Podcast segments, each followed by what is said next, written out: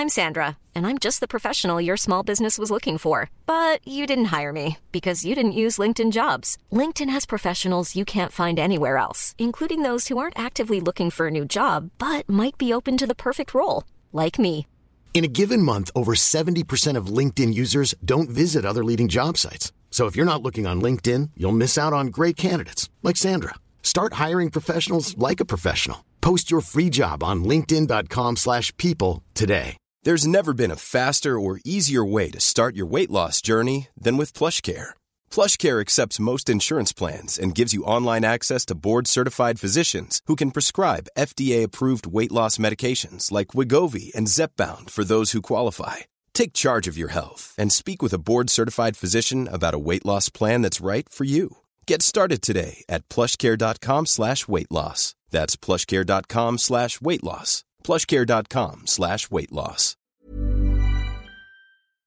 Hjertelig velkommen til Kristoffer og Einar leser Nietzsche med undertittel Hjemme hos Kristoffer. Det er eh, på mitt eh, arbeidsværelse. Du er det første fremmede mennesket som er på dette rommet, Einar. Er det sant? Ja. Velkommen hit. Er det, skal jeg være bæret, eller skal er Jeg vet ikke. Jeg, jeg har selvfølgelig vært meget stresset, siden det er jeg som er eh, lydtekniker eh, i dag. For at dette skulle gå som det skulle. Men jeg krysser fingrene og håper at det går bra.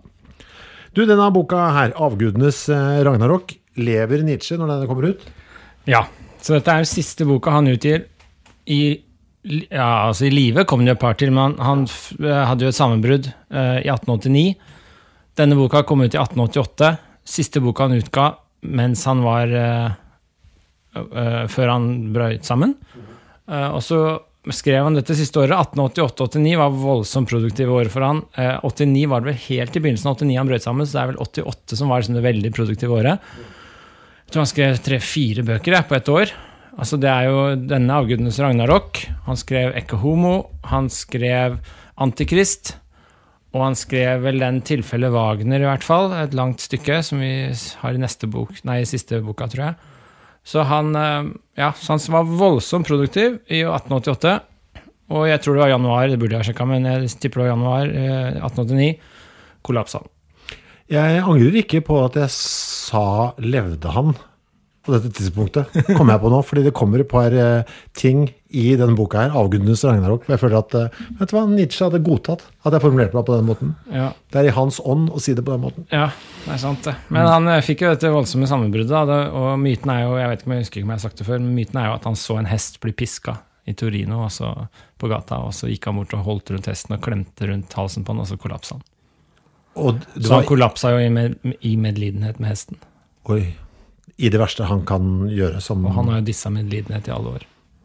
Det var noen som påpekte i eh, kommentarfeltet at eh, hva med om vi heller hadde tenkt på det som medfølelse? Da hadde mye skjedd sånn mentalt, det var sånn ordmessig. Ja, jeg så det medlidelse og medfølelse. Altså, jeg tenkte litt på det. Altså, medlidelse krever jo medfølelse, Mm. men ikke omvendt, kanskje. Altså, du kan ha litt medfølelse uten å medlide. Mm. Ikke sant? Så det er en enveisretning der. Så han, Eh, så det er noe- han kunne jo ha godtatt medfølelse, så lenge det ikke var eh, medlidelse i det. Ja, Kanskje, eller? ja.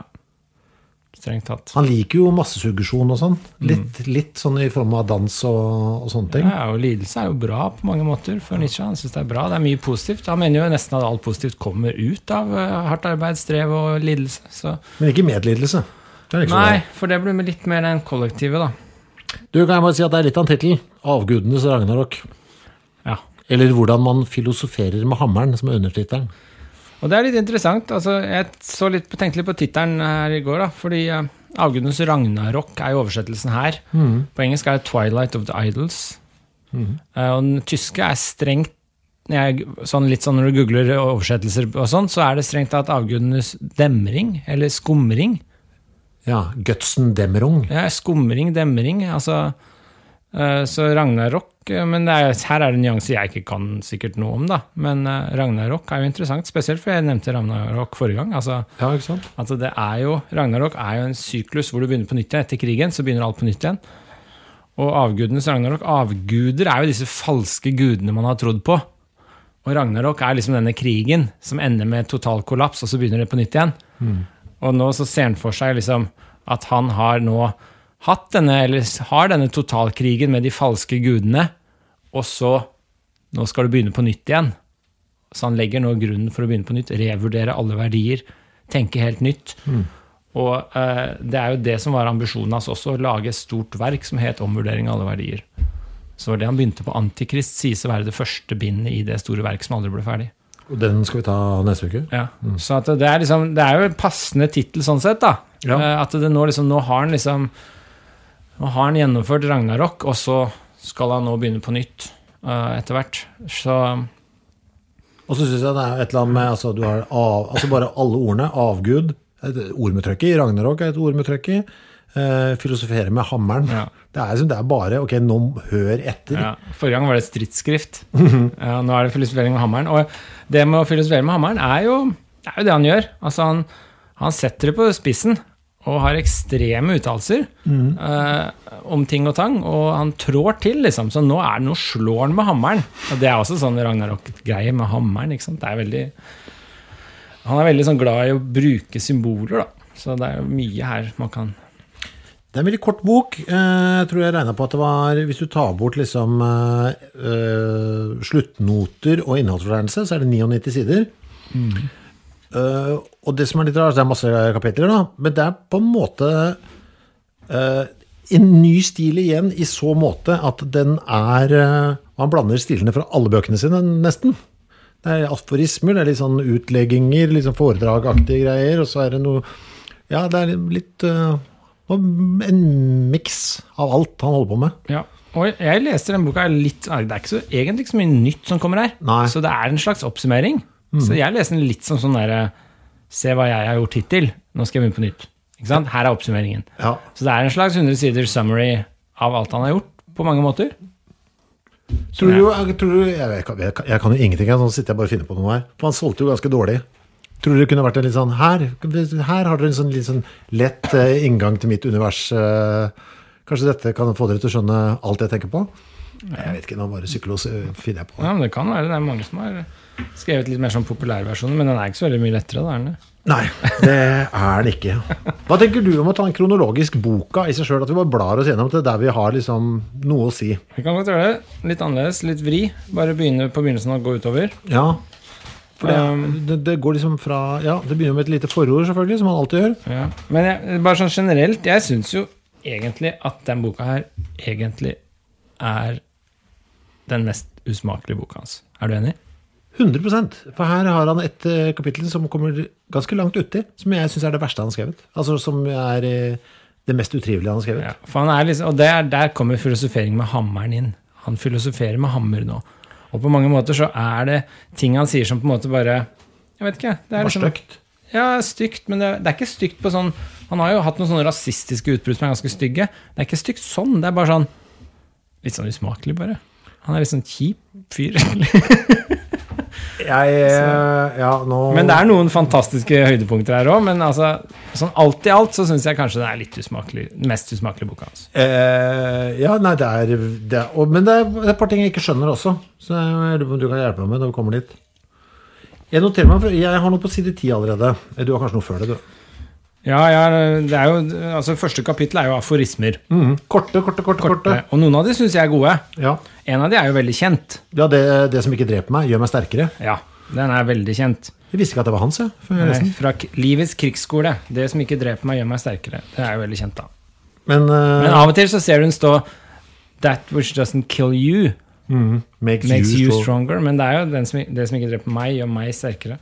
Seg sjøl i fokus, selvfølgelig. Men det at eh, det uttrykket har Heil meg, som han sier i Saratustra. Heil meg. Hill meg. Hill Cæsar, hill meg. Ja.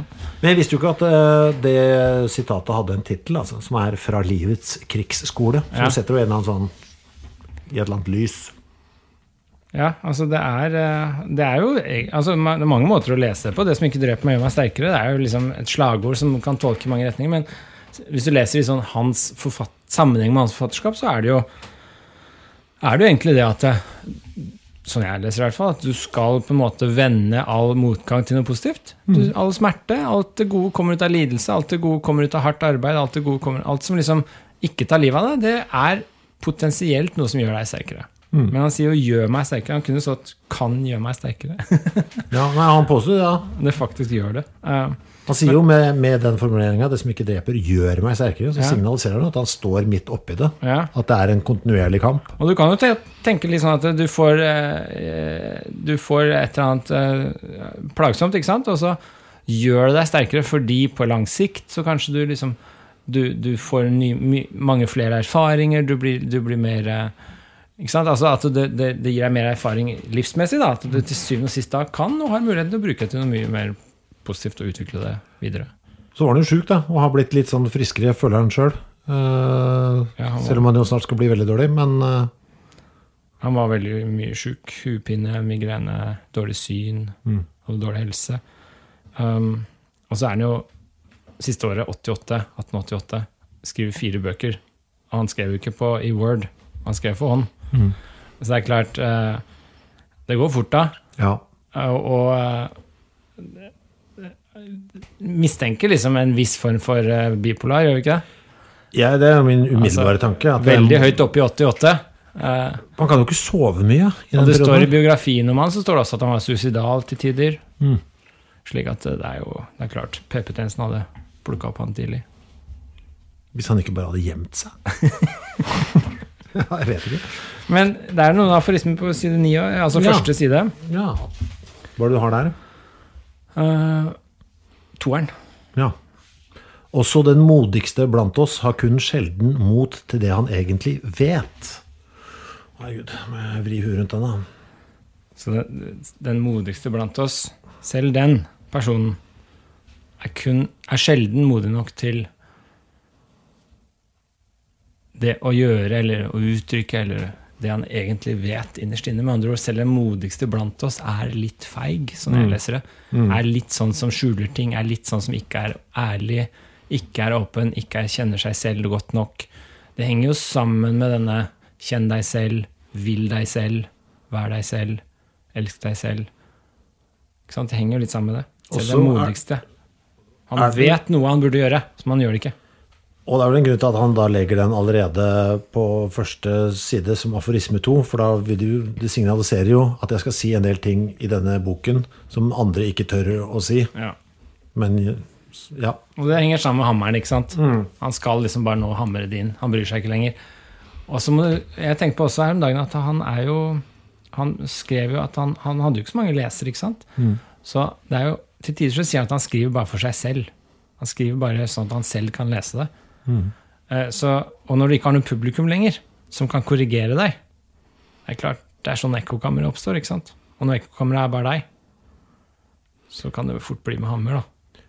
ja, og da kan du jo dra på så hardt du bare vil, når ingen sier til deg at uh, dette er litt, uh, litt mye. Og nå er, hvis han ser på seg selv som en av de modigste, nå sier han bare det han innerst inne vet ifølge seg selv. Det er litt sånn Jeg, jeg snakker bare fra leveren, jeg. Ikke sant? Eh, men hvis du skal være litt kritisk, så er det veldig ofte vi ikke burde snakke fra leveren. Ja, Når folk sier 'å, jeg bare snakker fra leveren', så ser ikke jeg på det som en god ting. nei. Jeg tenker liksom ja, det burde du ikke, liksom. Eh, jeg tror det var Thomas Mann. Jeg driver og sett litt på liksom virkningshistorien til Nietzsche. Det var noen som spurte om det også, som vi kan ta opp etter hvert når vi tar noen spørsmål i senere episoder. At, eh, hva, hvordan, hvem har vi Nietzsche liksom påvirket, og hva har innflytelsen har vært? da? Og Thomas Mann, forfatteren, er jo en av de han har påvirket mye. da. Og jeg tror det var Thomas Mann som sa at Nietzsche han viser liksom han er liksom en tragedie, egentlig, i den forstand at han viser den menneskelige innsikten som overgår den menneskelige styrken. Mm. slik at eh, han ser inn i ting, og temaer og problemstillinger og sånn, og så har han en innsikt i disse tingene, eh, og han uttrykker det og sånn, men den innsikten er sånn at den overgår det vi er i stand til å gjøre noe med. Og det syns jeg var litt eh, fint. Altså, Vi har snakka om det tidligere, det er vanskelig å gjennomføre i praksis det Nietzsche hevder. Ja. Selv om vi føler han er inne på noe. Mm. Og det er litt den eh, det, greia der, tror jeg. Eh, og det er vel litt det å selv den modigste blant oss har kun sjelden mot til det han egentlig vet. Det er litt sånn du vet ting, du har innsikt i ting, og så er det noe i det, men du klarer ikke å gjøre med det. Nei, ikke sant. Og det tror jeg er viktig. Riktig. Den første er jo litt artig. Jeg syns alle aforismene egentlig var ganske gode. Ja. Ja, ja, men det, det er jo det innimellom. Det er, jeg tror jeg sa allerede på Menneskelig altfor menneskelig. Så er det jo sånn at man kunne egentlig bare hatt én podkast-serie. hvor Man bare tok én Nietzsche-aforisme hver gang, og så bare snakka den i hjel. For du kan ta bry deg, liksom, med å Ja. tenke på det. Han er jo da på nummer én. Det er ikke at lediggang er roten til alt ondt. Det er Lediggang er begynnelsen til all psykologi. Hva skulle psykologi være en last? Ja. Tenk, hvordan tenker du på den? Skal vi se. Lediggang er begynnelsen til all psykologi. Eh, hva skulle psykologi Ja, altså Han mener jo da at det er bra da, å ta seg fri, liksom. Er det det han mener? At det er Ja, han, han er jo fan av lediggang, men her sånn så tror jeg han faktisk mener at når du ikke har noe å gjøre, så vender vi all energien innover. Sånn som vi snakka om i eh, var det moralsk genealogi.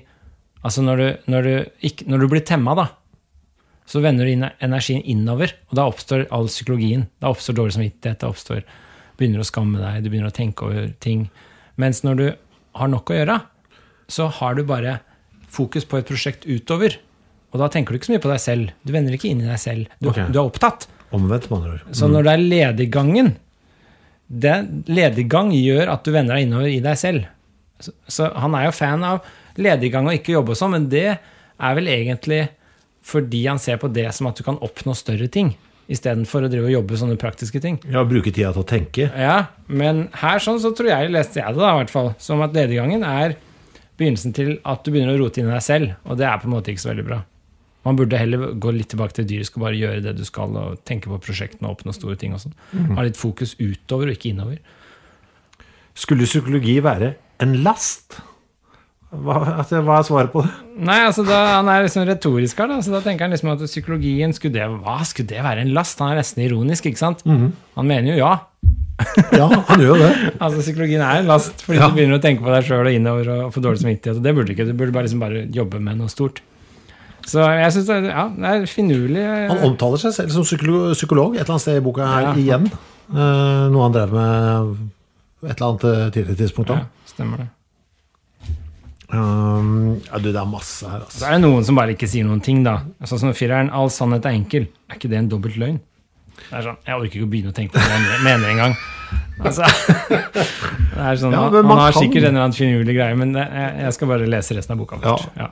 Jeg likte tolleren eh, godt. Det var koselig. Har man sitt livs hvorfor, eh, så forsoner man seg med nesten ethvert hvordan. Eh, Mennesket streber ikke etter lykke. Det gjør bare engelskmenn.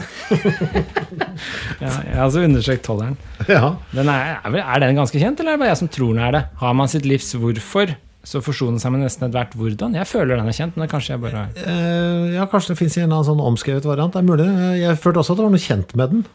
Um, Men den kan jo fort bli fryktelig ond, da. det er jo målet he- helliger Ja. middelet-variant. Så hvis du vet hvorfor du skal gjøre noe, så er liksom hvilken som helst hvordan ok. Ja. Ja. Eller han sier jo at man forsoner seg med det, da. Han sier ikke at det er ok. Nei. Du bare forsoner deg med at nå må jeg være ond. Men ja, nei, det er jo et problem det der. Altså, er det sant at ethvert Han sier jo et annet sted, husker du det? Så sier han ethvert Han sier også nesten etter hvert eh, hvordan. Ja. Så her så forfekter han kanskje at målet helliggjør midlene, men et annet sted så sier han tidligere i bok, som jeg tror vi var inne på, så sier han jo at ethvert middel helliggjør målet. Ja. Så han er liksom hele tiden Han vil ikke la seg bli ordentlig enhetlig forstått, da.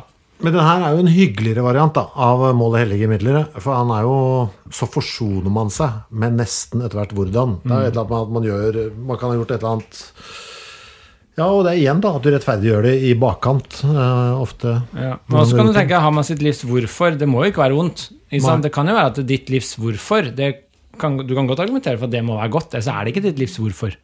Ikke sant? Så et livs hvorfor er alltid godt, fordi det er det gode vi bør etterstrebe. Og da kan du si, har man sitt livs hvorfor, og det må være et eller annet bra, så kan jeg forsone meg med at eh, jeg må av og til gjøre kjipe ting. Ikke sant?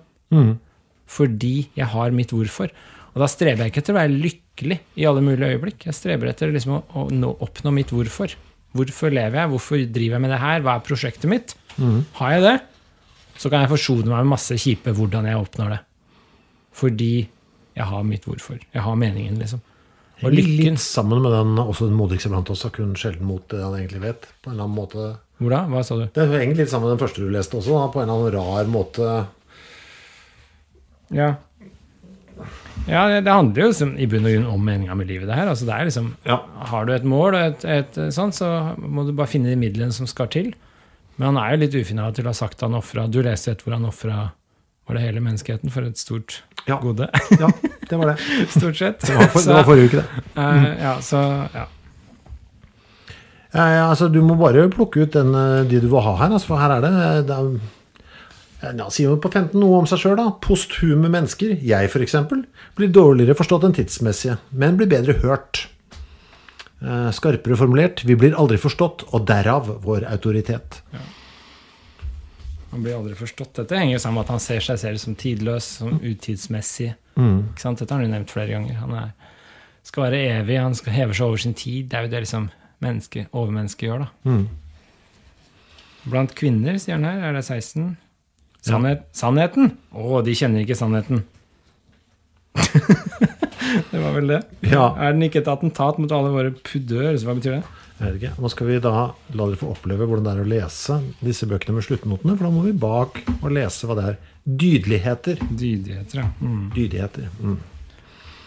Ja, det er sånn, også en sånn som på en måte Det går fort over og begynner på neste. Det er, det er noen sånne intetsigende, men Ja, jeg liker også 33. Hvor lite som trengs for lykke.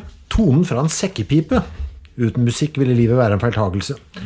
Men jeg bare lot på selvfølgelig glede av, av to ting. Uten musikk ville livet være en feiltagelse, som jo Det harmonerer jo med allerede fra første bok, det. Ja, ja. Men så var det da et eksempel som jeg synes var komisk. da. Tonen fra en sekkepipe, som han tydeligvis syns er nydelig. Og lite som trengs for lykke. Det er liksom bare, han er kanskje, ikke sant? Hvis du ser den i sammenheng med den forrige, da, hvor eh, hvis du har litt hvorfor, så forsoner de nesten ethvert hvordan. Vi søker ikke lykke. Mennesker streber ikke etter lykke, det er det bare engelskmenn som gjør. Så engelskmenn er ikke mennesker, med andre ord. Men, det er, Skot- Skotten, derimot, som spiller, sekkepipe. men hvis du ser den i sammenheng, så ser du da at uh, kanskje det han, han Vi streber ikke etter lykke, men vi, det er de små lykkeøyeblikkene som gjør livet verdt å leve. Ikke sant? Så tonen fra en sekkepipe Uten musikk ville livet være en feiltagelse. Hvor lite som trengs for lykke. Ikke sant? Det er bare den der ene fine tonen fra en sekkepipe. Da er liksom Ok, det var et lite lykkeøyeblikk. Nå kan vi gå tilbake til mitt livs ord for. Det er en flytsone vi har vært inne på tidligere, hvor du ikke egentlig du Ja, bare- med flytsonen, men jeg tror også bare sånne små gledesøyeblikk. Ja. Altså bare sånn der, Oi, det var gøy. Ikke sant? Når du får en bok i posten, idet jeg får den og tar den ut av postkassa, så er det et bitte lite gledesøyeblikk. Ja, Så er det sånn Oi, det var liksom det. Make my day. Men er ikke det en litt sånn, litt sånn lite sånn flytsoneaktig øyeblikk? Fordi du bare glemmer alt annet og er bare, du er bare til stede i um, postkassa? Ja, det kan være. Ja. Litt. I hvert fall sånn jeg har det. Men så blir det fort, dette. Hvor skal jeg gjøre av pappen? Hvor skal jeg, trenger jeg ta vare på denne kvitteringen? Må jeg føre den i trippeltex? Hva er det? Å, den var skrukket, det skal jeg klage. Ja, hva skal jeg gjøre? Kommer jeg Å ja. Åh. Og da var det kaldt ute, gitt. Ja, jeg bestilte jeg pocket. Ja. Uff, det var tabbe. Jeg er sulten. Ja. Men jeg har strekt under noen i siden før òg. Du hadde 33. Jeg har 26, tror jeg er litt viktig. ja, den har jeg også. Den glemte jeg. Jeg mistror alle systematikere og unngår dem. Viljen til system er en mangel på rettskaffenhet. Fordi han selv gir oss jo ikke noe system. Han sier en ting, motsier det litt senere. På et tidspunkt så har jeg tenkt ja, Det er noen som har spurt på Facebook også, har han spurt hvilket parti ville Nietzsche stemt på hvis han måtte stemme. Mest sannsynlig så hadde han boikotta, ikke sant, ikke stemt, vil jeg tro. Men hvis han måtte stemme, så har jeg liksom i noen øyeblikk tenkt liksom, ja, jeg tror kanskje det hadde vært liberalistene. Han har endt opp med liberalistene, for han er så antistat. antistat. Men i denne boka her, så disser han liberalistene. Ikke det partiet, da, men altså liber liberalismer og liberalister. Han mener at der har det aldri oppstått noen sterk kultur. Så han går ganske sånn hardt konservativt til verks noen steder boka her, og så går han tidligere, så sier han liksom sånn Da er den veldig sånn på at du skal liksom klare deg sjøl og ikke ha noe stat, og du skal finne ditt eget jeg og hvorfor og sånn. Så han er liksom hele tiden inkonsekvent. Eller han nekter å la seg kategorisere og systematisere, da. Og det sier han jo direkte i det her. Jeg mistror alle systematikere og unngår dem. Han vil ikke ha noe system.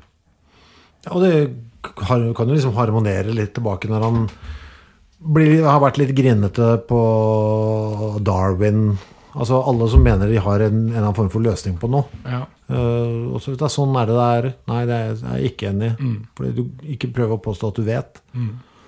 Jeg leste også en som sa at den eh, viljen til makt, den siste boken hans Grunnen til at han, Nietzsche, ikke ville utgi noen sånn bok Den ble jo lagd etter at han var død, ikke sant? Samla etter hans død. Og grunnen til at han ikke ville ha en sånn bok, er at den gjør på en måte den feilen Nietzsche vil unngå. Den prøver å redusere alt til dette begrepet om viljen til makt. Ja. Så den lager et prinsipp som skal styre hele verden. Og det er jo en systematiker. Det er det filosofen har drømt om i alle år. Det er å finne det prinsippet som styrer alt. ikke sant? Er alt, Grekerne snakka om er det alt bare vann? Er alt bare ild? ikke sant? Altså, hva er det fundamentale, det underliggende for hele virkeligheten, som er felles for alt?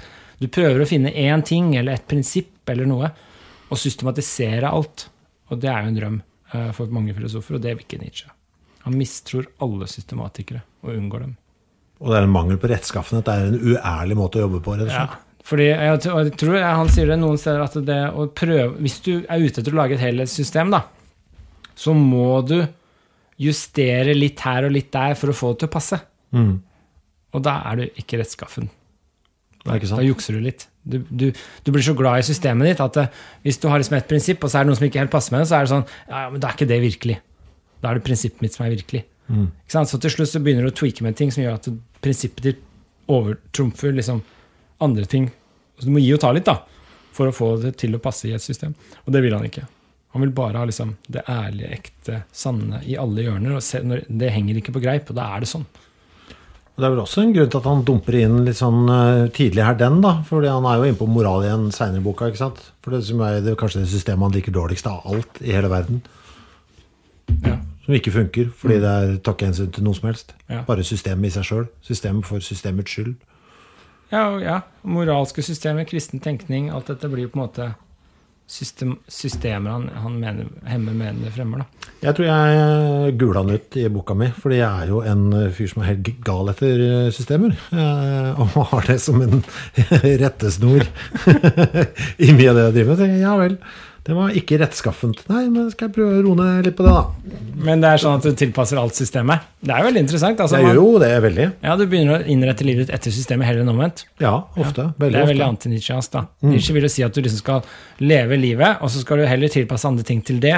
Mens du på en måte da eventuelt tilpasser livet ditt til systemet. som Jeg gjør jo det finnes. etter hvert. For sinnsro. Jeg gjør det. Det er litt sånn hvis du ser i, i vår samtid òg. Altså, teknologien utvikler seg, blir mer og mer, styrer mer og mer. Og på et tidspunkt så var det sånn at vi lagde teknologi for å forbedre våre liv, og vi sirkulerte teknologien rundt våre liv. Som bålet liksom ble eh, lagd der hvor det passa oss. ikke sant? Eh, hammeren ble lagd for at den passa oss. Og nå i dag så er teknologien kommet så langt at kanskje er det slik nå at vi begynner å sirkulere rundt de teknologiske systemene heller enn omvendt. Mm. Så vi blir slaver av systemet heller enn systemet slave av oss. Og det er liksom det triste, ikke sant? Det er litt det han sier òg. Ja. Altså han, ville, han ville vel sagt da, nå drar jeg det langt her, men han ville vel sagt da at eh, livet er liksom det han vil fremme, og så må systemene tilpasse seg det, ikke omvendt. Mm. Mens nå i dag, vi tilpasser oss sosiale mediers systemer, vi tilpasser oss digitale systemer. Og så blir det til slutt, jeg ser det på universitetet også, til slutt så blir det sånn at vi må tilrettelegge undervisningen for at uh, datasystemene skal funke, heller enn omvendt. Ja, ikke sant. Ja.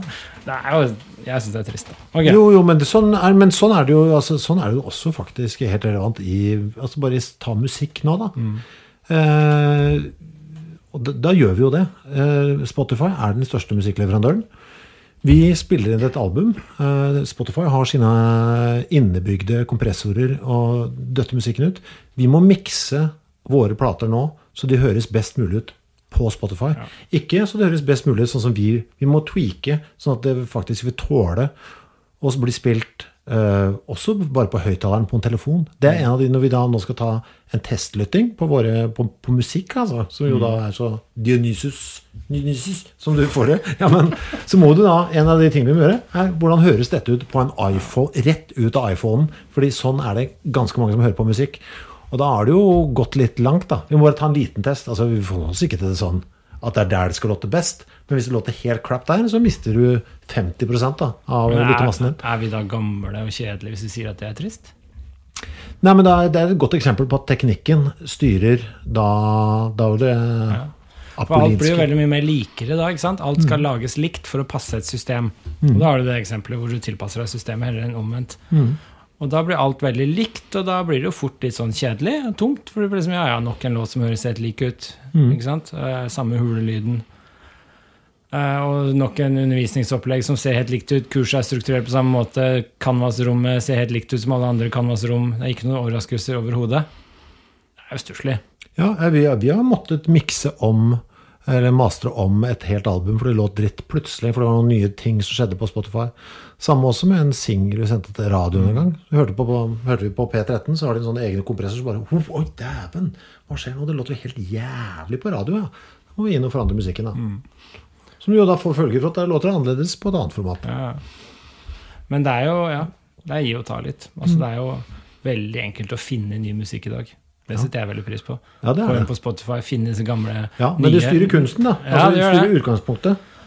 Ja, så det er litt gi og ta. Alt blir litt likere, men på den annen side så er det veldig lett for meg å finne liksom ny type vikingmusikk som jeg liker for tida. ikke sant? Kan jeg bare gå inn og finne det? Hadde aldri funnet det hvis jeg skulle ned i en platebutikk i Vormsund hvor jeg vokste opp. Nei, Så det er jo, det er jo fordeler og ulemper. helt klart. Men eh, ja. Det er kjipt. ja, ja, ja. ja. Men du, har du strekt under 27? Eh, nei, det har jeg ikke. Ja, herregud. Ja, men jeg tenkte, vet du hva jeg, jeg, jeg, jeg, jeg, det, har notert den. Men Ja. jeg, tenkte, skal vi altså han Ja, eneste grunnen til jeg sier det, er at vi fikk jo en melding på Facebook jeg synes var litt morsom. Altså, hvor var jeg, det er ei dame som sa Fortsett å gi de morsomme sitatene om damer. Mm. Ikke tenk på at dere er hvite middelaldrende menn. Nei. Så skal vi lese den? Det Ja, skal, er altså. litt morsom. Man holder kvinnen for å være dyp. Hvorfor? Fordi hos henne kommer man aldri til bunns. Kvinnen er ikke engang flat. Jeg tenker på hva, hva tenker han Hva mener han? Eller hva tenker han når han skriver det, liksom? Det er veldig gøy. Det er sånn humor-Nietzsche. Ja, altså jeg, jeg lurer på om han har Tror du han smiler? Ja, det tror jeg helt sikkert. Og så har jeg, Jo mer jeg leser dette, her, jo oftere, jo oftere dette kommer, så tenker jeg han har en eller annen, han har jo ikke mange venner i livet. Men han har en eller annen kompis som liksom bare Fy faen, morsomt det der greiene Jeg lo godt når du sa det om uh, Altså Her tenker jeg at han kan få noe sånn derre Noe ræva klapp på skulderen av en eller annen døll kompis. Det tenker jeg. Å, morsom den derre 27, ass! Det var kul, den derre Så sitter han sånn. Ja, jeg vet ikke. Jeg tenker det. Av og til tenker jeg at vi bør liksom prøve å få Altså, vi bør sette oss ned, bruke vår sterkeste empatiske evner til å prøve å forestille oss hvordan det var å være han og leve den gang, i den kulturen, på den tiden. Ja. For å forstå hva han mener, liksom. Men så orker jeg ikke. Nei, men han krever jo det av oss ganske ofte når han snakker om uh, de gamle grekerne. Ja. Så er han veldig på 'sånn var det da', det må du huske. Da må du tenke på at de gjorde sånn og sånn. Sånn var verden da. Så han krever jo det. Han, Ja. Men altså, på en annen, et annet sted så sier han jo nettopp vi kan aldri vite hvordan det var å være grekeren. Vi må bare omforme det til å gjøre det som vi vil ut av det. ja, Sånn er det som begge veier. ja, Så vi er liksom på den siste. da. ja. Hva gjør du ut av det? Den der rekken 37 og nedover, da Ja. har han masse sånne samvittighetsspørsmål. Har du notert deg de? Ja, 37, 38, 40, 41 har jeg. Ja, akkurat samme. Han ramser da opp eh, fire samvittighetsspørsmål. Så det kan det være verdt å stille seg sjøl. 37. Du løper foran. Med spørsmålstegn. Du løper foran. Gjør du det som hyrde eller som unntak? En tredje mulighet ville være den bortløpende. Første samvittighetsspørsmål. Ja, Løper du foran? Eh, på en del ting så gjør jeg det. Men etter hvert som jeg blir eldre, så gjør jeg det sikkert ikke. ikke sant? Jeg bare tror jeg gjør det. det er vel alderen som tar meg der. Jeg følte at jeg gjorde det litt. Ja. Det gjorde jeg. Du løper foran. Gjør du det som hyrde eller som unntak? Altså jeg ser, han, du kan løpe foran i gruppe, ikke sant? da er du liksom egentlig slavmenneske. Eh, og så kan du løpe foran som unntak, da er du egentlig herremenneske. Mm. Det er vel det han mener. Um, ja. Jeg kan bare relatere dette til det musikkting, det det jeg har å bidra med. her, Men da, jeg følte jo det når vi begynte med bandting og sånn. Vi gjorde jo bare akkurat hva vi sjøl hadde lyst til, Ja, ja. og ga 100% beng. Eh, Du løper jo foran. Du gjorde masse sånne morsomme ting som ingen andre hadde tenkt på. Satt i vinduet og satt i bilen og lagde musikk med vaskemaskiner. Og, Ja, men da er det fremdeles Du er 20 år tilbake i tid, da. Ja, ja. Eh, Nå, så eh, Jeg løp kanskje foran, men jeg tror ikke jeg gjør det nå, nei. Excel gjorde dere mye sprøtt. 20 år siden. Podkasten her. Ja, podkasten her. Ja, ja, Du går sant. foran. Ja, det er akkurat sånn, nå gjør vi det, føler jeg. Men hva med deg? Føler du at du gjør det, løper du foran? Gjør det som hyrde eller som unntak i så fall? Gud veit. En tredje mulighet ville være den bortløpende, som han sier. Du bare stikker av. Du bare stikker av. Nei, jeg veit ikke. Man prøver jo alltid å løpe Jeg tror eh, eh, Det det er så rart at man har det ønsket også. Nå blir det jo psykologi her, men ja. at det derre eh, alle, eh, altså den derre Alle skal jo være så jævla unike nå, eh, og ender opp med å bli helt u, ikke unik, bare fordi det er, du skal være Du ser jo sånn som den, en av de få Altså det å være liksom alternativ i dag, det er jo å være konservativ. Ja. Det er de som er konservative og vil tilbake til det gamle. De er på en måte opprørerne. Det som 68-erne var i sin tid, det er jo de konservative nå. Eh, Så det er veldig sånn snudd. Eh, Det er ganske interessant, egentlig. Men jeg tror dette med å løpe foran Jeg tror alle som liksom har litt sånn skaperlyst, som har lyst til å skape noe, de har jo lyst til å løpe litt foran. Det er derfor du har lyst til å skape noe. Uh, Så, men det kommer litt an på om å løpe foran betyr det liksom å at du, du liksom er i front i det du driver med, eller betyr det at du skal gjøre noe helt nytt hele tiden? For hvis du skal gjøre noe nytt hele tiden og søker det originale, hvis det er foran, så er jeg ikke interessert i det hele tatt. Men hvis det gjelder å liksom gjøre noe bra, Det gjelder å flytte seg, i hvert fall. ja, altså, altså Fremskritt, en- forbedring, da vil jeg håpe på å løpe foran. Ja. La oss ta den neste, da. Eh, er du ekte? Eller bare en skuespiller? En representant? Eller det representerte selv? Til sist er du vel bare en kopi av en skuespiller? Andre samvittighetsspørsmål. Dette er dype samvittighetsspørsmål. Ja, men det er det. Er du den som løper foran? Er du ekte? Er du ekte, eller er du bare Det en gjør, det gjør jo vondt. Ja. Uh, Er du ekte? Jeg føler, det det syns jeg er vanskelig, så da må jeg hoppe videre. Det vet jeg ikke, egentlig. En skuespiller føler jeg ikke at uh, jeg er. En representant Eller det representerte Å, fy faen. Det er, åh, det er en irrgang der. Mm. Eh, ikke sant, Nå er vi jo over i psykologiland her, da. Altså, jeg er jo altså hvor mye lever man på gamle bravader, kan man jo spørre seg. Er jeg da bare en, en kopi av en skuespiller? En kopi av hva jeg en gang var, holdt jeg på å si? Hvor jeg prøvde å være, drive med noe innen rock. Mitt inntrykk, altså Ekte kan jo tolkes på mange måter. Mitt inntrykk er at mange av tingene når jeg har med deg, mange tingene er jo ekte. Du takker nei til ting som er lønna, f.eks., for, eksempel, for du orker ikke. Mm, ja. Det er jo et samvittighetsspørsmål. Du kunne ha solgt deg da og kjørt et skuespill og gjort noe du fikk noe penger for, men så takka du nei. Ja. Fordi du gadd ikke, for du hadde ikke lyst. for Det gikk litt mot din integritet. Det er ekte. Hvorfor skal dette bare handle om meg? men det er jo altså ja, det, Men altså, som alt annet, da. Det det- er ekte trekk, og så er det noen skuespillertrekk i alle. Ja, ja, det er jo det. Og det er det som er litt komplisert, da. Mm. Å finne frem til det ekte. Og han vil jo selvfølgelig her fremme den som går foran og er ekte. Men så er det jo selvfølgelig å svare ja på det. altså helt forferdelig. For det er jo ingenting som er så kvalmt som å si ja, jeg er ekte. Jeg er ekte, ass. Ja, men Det er litt, sånn der, det er litt den der janteloven. Du skal ikke liksom skryte på at det er ekte. Mm. Ja, du skal ikke tro det er noe. Nei, ekte. For det er jo noe av det kvalmeste, spesielt i norsk musikkliv. Ja. Uh, her er den derre ja, Han er ekte, ass. Bare, ja, ja vel. Ok. For det er jo liksom åh, ja, Beina på jorda-type. Fy faen, Det er jo noe kvalmt over det òg. Jeg vet ikke hvorfor det er kvalmt, men jeg syns det er kvalmt. Men det er jo noe alle ønsker å være, er det ikke? det? Jo, jo. Du ønsker å være Ja, det Det verste er jo å bli kalt skuespiller. Du er bare en skuespiller. Ja, det er også forferdelig. Eh, Så, og det handler jo om å være tro mot seg selv, som man har snakka om tidligere. da. Men jeg er ikke interessert i å stille med disse samvittighetsspørsmålene, merker jeg. Eh, ja, men, men, eh, men det er jo ja, derfor er det jo gøy å gjøre det, selvfølgelig. Hva med deg selv? Hva tenker du? Er du ekte? Nå tør ikke jeg si ja, da, fordi det var så kvalmt for deg. Ja, men jo, jo, Men nei, altså, jeg, Ja. Poenget er at eh, jeg syns det å være ekte, da, det er noe av det jeg liker med Nietzsche sin filosofi. er dette derre vil deg selv, kjenn deg selv, vær deg selv. ikke sant? Også, å Ha mot ekte til å si Ha mot til å si nei, ikke sant? Det også, å, å ta på seg lidelse for noe du tror på, det å være ekte på den måten, da. Og det som du syns er kvalmt med folk som sier han er så ekte, eller jeg er så ekte, det er vel at du kanskje mistenker at det ikke er så veldig ekte. Ja, det er skuespilleri. Ja, Ja. det er bare jåleri. ja, fordi det lønner seg å si Mens Men de som er ekte, de sier jo ikke 'å, jeg er så ekte'. Nei. Den ekte for Nietzsche ville ikke være så selvbevisst engang. Den ville bare gjøre det den gjorde. Kanskje jeg føler at jeg ikke blir ekte ved å si at jeg er ekte? Ja, Det kan være at det blir sånn metaproblematikk her. At det, det blir noe falskt over det å drive og gå rundt og si du er ekte hele tida. Bare gjør det du skal, liksom. Så jeg, men jeg syns jo dette er jo sånn i eksistensialisme generelt, da, som sånn Kirkegård og Nietzsche var liksom noen av grunnleggerne for en sånn eksistensialistisk tenkning. Og en tankegang der er jo dette at du skal være autentisk. Og autentisk er den derre du skal kjenne og være tro mot deg selv. Du skal liksom kunne stå for det du gjør. da. Så hvis du gjør noe, og du kan stå for det etter refleksjon og omtanke, og har tenkt over det, og du kan fortsatt stå for det, da er du på en måte autentisk. Ja. Eh, Og hvis du bare gjør ting, men du egentlig ikke mener det, eller du gjør ting som du ikke kan stå for, da er du ikke autentisk. Og det er sånn jeg leser ekte hos Nietzsche. Og det er jo et høyt ideal, å være ekte. I hvert fall i mitt liv. Det er noe jeg har Ja. drømt om hele livet, så er det bare- å kunne være ekte, liksom.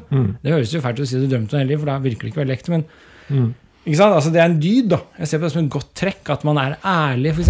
At man er, uh, ikke liksom faker ting, ikke later som man er noe man ikke er. Sånne ting setter jeg veldig høyt. da. Så, uh, og så strever man etter det. Så svikter man av og til, og så prøver man av og til. Og så. Men jeg tror det er en dyd å strebe etter. da. Dette med å være autentisk. Jeg syns nummer 40 er lettere å svare på. Hva tenker du der? Er du en som ser på, eller griper inn? Eller en som ser vekk, går til side? Tredje samvittighetsspørsmål. En som ser på. Du griper ikke inn? Nei. Nei, det er sjelden jeg gjør også. Ikke hvis det skjer Jeg er dårlig på å gripe inn hvis det skjer noe galt, tror jeg. Da orker jeg ikke. Da bare trekker jeg meg. Men hvis jeg ser noe sånn, noe sånn skade- lidelse-ting, så kan jeg gripe inn. Skjønner du hva jeg mener? Ja, Jeg jeg har jo ringt min skjerv når jeg har sett en sånn fyllik ligge på gata og sånn. Ja. Men, uh... Tror du er bedre enn meg på det der. Jeg er litt sånn som ser på, jeg, altså. ja, men du er ikke en som Eller en som ser vekk, går til side. Nei, jeg ser på. jeg må se hva som skjer. Ja. Eh, Nei, ja, nei, det er et godt spørsmål. Det er et samvittighetsspørsmål, helt klart. Eh, ja. Vil du gå sammen med Dette er nummer 41. Vil du gå sammen med, eller gå i forveien, eller gå for deg selv? Man må vite hva man vil, og at man vil. Fjerde samvittighetsspørsmål. Vil du gå sammen med, eller gå i forveien, eller gå for deg selv? Jeg vil helst gå i forveien. Jeg syns jo det er gøy, altså. Hvis jeg får det til, da. Jeg syns det er gøy å ha gjort noe først. Merker jeg. Det er jo det jeg vil. gå i forveien, ja. Ja, Det er jo det jeg syns er gøyest. Jeg vil gå for meg selv, jeg, altså. Ja. Jeg syns det er gøy å gjøre noe. Så, se, så, så gøy at noen andre syns det var eh, gøy. Og har lyst til å gjøre noe. Og så kan jeg gå et annet sted etterpå. Ja. Det syns jeg er gøy. Det liker jeg. Men det er jo Jeg vet ikke hva jeg vet, Den sier det fjerde samvittighetsspørsmål, sier han. Men så sier han ikke hva som på en måte Nei, det er samvittighet. Du skal kjenne din samvittighet nå. Hvilke av de? Altså, det er jo et samvittighetsspørsmål, fordi jeg tror det går litt på den der å være sann mot seg selv. Altså, du skal sjekke. Er jeg en som løper foran? Er jeg ekte? Er jeg en som ser på? Er jeg en som går, vil gå sammen med noen, eller gå alene? Ikke sant? Og så skal du kjenne inni deg hvem det er du helst vil være. Og så skal du være den. Ja. Omfavne den, og elske den. Du skal liksom gripe den. Du skal ikke prøve å bli noe annet da. Han sier ikke hva som er riktig eller galt. Nei, nei, bare, det ville være mot hans. bare bestem deg. Ja. Men det er jo, han har jo noen føringer her. Han liker jo de som går foran, er ekte. Ja. eh, griper inn, kanskje, eh, og går i forveien for seg selv. Altså, Mm, Ja. Men han er, det er jo åpenbart samvittighetsspørsmål. Jeg syns det er gode samvittighetsspørsmål. Liksom. Mm. For, for det er jo sånn dydsetisk spørsmål. Hvem ønsker jeg innerst inne å være? Ja. Det er et samvittighetsspørsmål som jeg står for det. Og hvis min samvittighet sier at jeg vil være den ene, og så er jeg den andre, da har jeg et problem. Mm. Da må jeg prøve å liksom se på min samvittighet. uh, hvem jeg vil være, og være den. Uh, ja. Veldig ja, det var fint lite segment, syns jeg. Han, så det, boka begynner hyggelig. Og så Siste han gir lykkens formel da, i 44. Ja. ja. Ja, ok. Ja, det heter Min lykkes formel, ja. Skal du ta den, eller? Min lykkes formel. Et ja, et nei, en rett linje, et mål. Det er, det er ikke rom for noen altså, Det finnes ikke grått i denne verden. Nei, det svinger ikke mye heller. Det går rett fram. Ja, nei, jeg Rett skal mot dit, målet. Ha det bra. Ja, rett mot målet. Da sier du litt ja, og litt nei, alt etter som tjener det målet. Mm. Det er hans lykkes formel. Ja, min lykkes formel, altså. Han blir lykkelig av faktisk å ha en veldig målretta rett linje. Mm. Og det kan man jo forstå. Hvis du liksom skal lage et album, du skal spille en ny skive, Mm. du, har liksom, du setter deg det målet, du går rett på gunner og liksom booker studio, setter i gang, organiserer, får med alle, spiller inn. Mm. Rett linje. Sier nei til alt annet, ja til alt som har med det å gjøre. Ja. Du blir jo litt lykkelig av det. ja, ja, ja, helt klart. Og jo mer nei jeg sier, jo lykkeligere blir jeg, i hvert fall. Sånn generelt. Merker jeg. Ja. Så kommer det et kapittel, eh, et nytt kapittel. Altså for dette var en liten sånn eh, aforisme korte aforismebiter som het eh, 'Sentenser og piler'. For øvrig noen har vi snakket om det. Han er glad i det der med Altså billedbruken som har med pil og bue å gjøre. Han har alltid vært glad i. Spennende bua er Spenne bue og sende piler. Da er vi over i problemet Sokrates, eh, som han har har viet et helt kapittel til det. Ja. Det er bare morsomt at eh, tittelen er 'Problemet Sokrates'. altså, I vestlig tenkning, og det vi underviser på X-Field, så er jo Sokrates liksom begynnelsen på alt hele vår sivilisasjon, på en måte. Altså vitenskapelig, filosofisk tenkning. Ja. Og det er, han er jo liksom Ja, det er helt fantastisk. For Nietzsche problemet Sokrates. Ja, så, sånn, nå skal vi ta det en gang for alle. Som vi alle vet dette er et stort problem. La oss gå løs på det. Han sier jo en ålreit ting der på nummer to der, midt i Jeg kan lese bare. På problemet Sokrates, altså. Man må for enhver pris strekke seg til det ytterste og gjøre et forsøk på å fatte denne forbløffende finessen at livets verdi ikke kan anslås. Ja, det går jo litt tilbake igjen på de systemfolka. Og, eller jeg syns bare det er, oppsummerer han litt. Eh, Du kan ikke Ikke anslå en, ja, ikke av en levende, fordi en sådan er part i striden. Mm. Ikke av en død av andre grunner. Dersom en filosof ser et problem med livets verdi, er det altså til og med en innvending mot ham.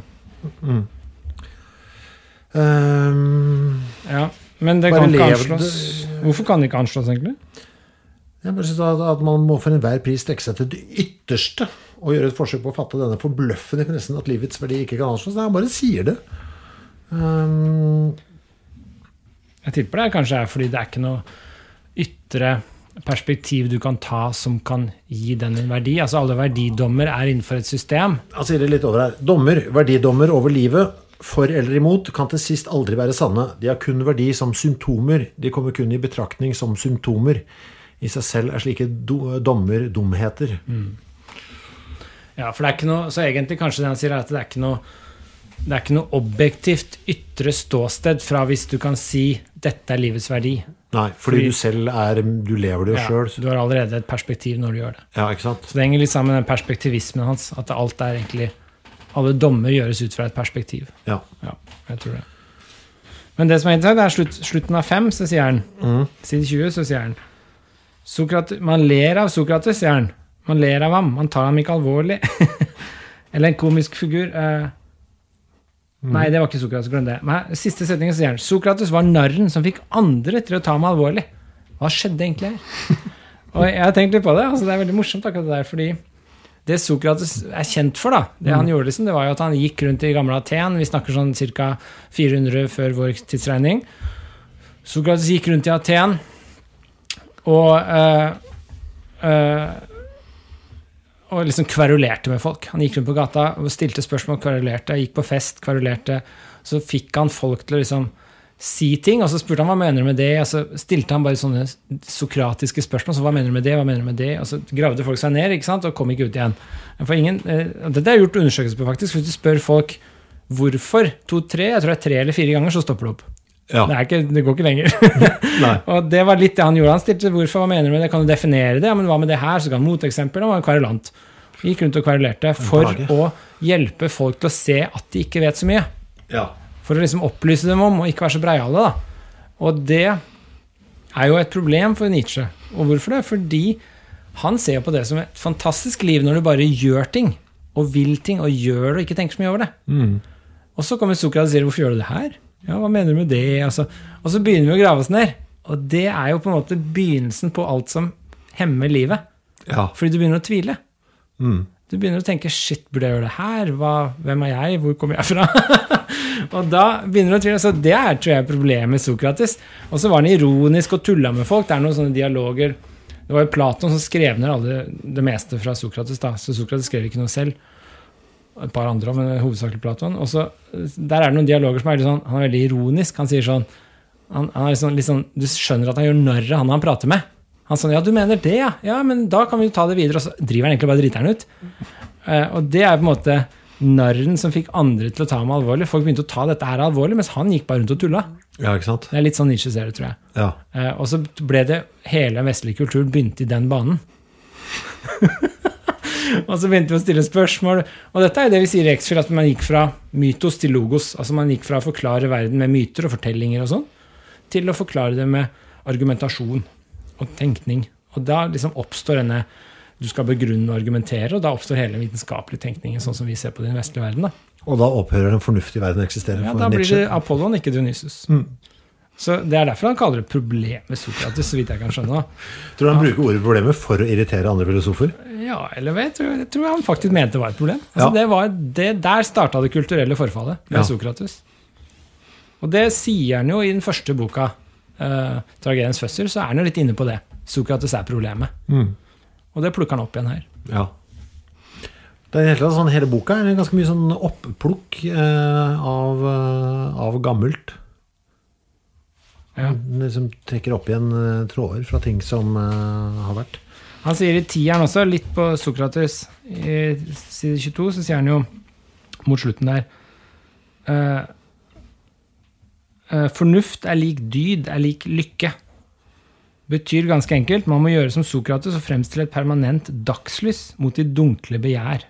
Fornuftens dagslys. Så her er det liksom ideen bak mye av Sokrates og Platon er jo at eh, den dydige Altså det å være dydig, det å ha de gode karaktertrekkene, å være liksom den gode personen, det gjør deg lykkelig. Eh, og hvis du vet det rette, så gjør du det rette. Det er litt sånn der ideen bak. Og det syns ikke Nietzsche noe særlig om, da. For det er så fornuftig, ikke sant. Der er det Og livshemmende igjen. Ja. eh, så en, eh, han må si man må for enhver pris være klok, klar, lys. Enhver ettergivenhet overfor instinktene overfor det ubevisste fører nedad. Her gjør narr av den tenkningen, ikke sant. Så her er han ironisk, da. Noen steder er han jo altså, Han tuller med det, liksom. Vær klok, klar, lys. Ikke gi etter for instinktene. Da går det nedad. Han mener jo det motsatte. Noe som slår meg når jeg leste det, for ikke sant? han sier jo, er inne på dette med dyder og instinkter og jeg, jo mer, jeg, Kanskje mer enn noensinne så tenkte jeg når jeg leste en bok her du, altså, mye, øh, Nesten hele forfatterskapet hans tar utgangspunkt altså, Vi må ikke undervurdere hvor mot, mot kristendommen han er, altså. Og det at det nesten er en slags form for hovedoppgave uh, for ham hele veien. Altså, det må vi altså, Vi skal ikke underkjenne hvor viktig det For det gjennomsyrer egentlig alt. Det er nesten jeg får mer og mer følelsen at det, det er hovedoppgaven hans framfor noe. Ja, men altså, det er en interessant ting på det. Altså, nå, skal jeg bare, vi skal gå gjennom boka sånn uh, rekkefølge, men jeg bare hopp til side 65. Det var noe av det du leste på Facebook-sida, tror jeg. Ja. En kristen som samtidig er en kunstner, forekommer ikke. Man skal ikke være barnslig holder Rafael eller en annen homopatisk kristen fra 1900 som innvending mot meg. Rafael sa ja, Rafael gjorde ja. Følgelig var Rafael ingen kristen. Sant? Interessant her er at ja, han, dis, eller han liksom angriper kristendommen gang på gang. Men han snakker også om kristne. Og jeg tror ikke det utelukkende er Med kristne så mener han ikke utelukkende de som tilhører kristendommen. Han ser på det også som en væremåte. ja. Slik at den kristne væremåten Så Rafael var ingen kristen, selv om han trodde på Gud.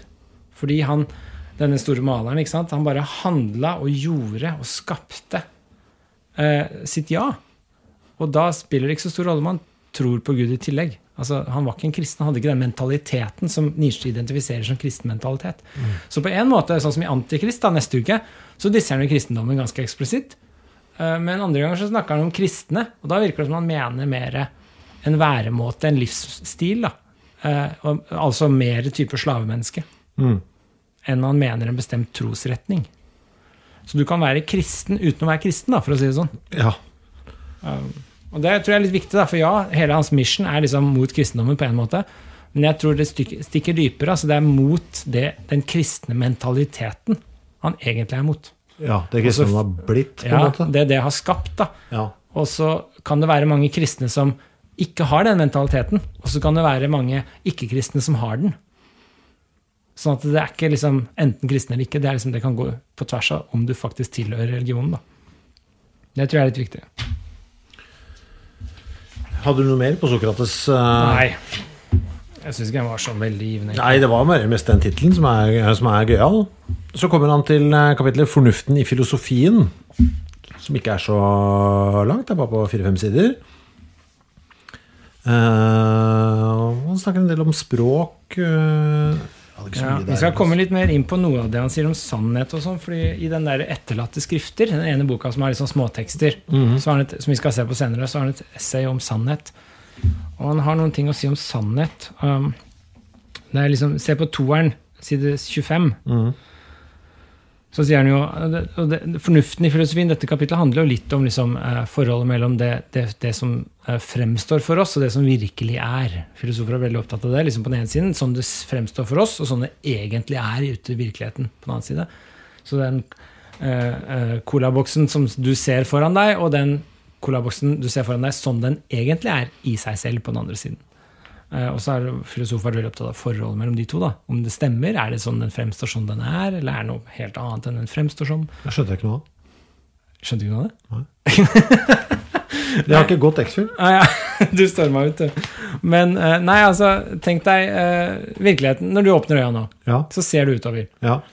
Og så ser du masse ting. Du ser meg, eksempel, nå. ja. Vi sitter rett overfor nå, hvis noen lurer på det. Mm. Så ser du meg nå. Og så uh, Da fremstår jeg for deg på en måte. ja. Ikke sant? Jeg har bustete hår, og du ser liksom sånn som jeg fremstår. Mm. Og så kan du snakke og se og tenke på meg. Og så er spørsmålet hvordan er jeg egentlig? Ikke sant? Er kroppen min sånn som den fremstår for deg? Så du ser at jeg har hår. Ja. Er det egentlig hår noe sted? Eller er det bare partikler? Eller er det bare informasjon? Eller er det bare vann, ild, jord, luft? De gamle elementene til grekerne. Så Det filosofer ofte er opptatt av, er liksom dette underliggende prinsippet, denne ene enheten som ligger under alt.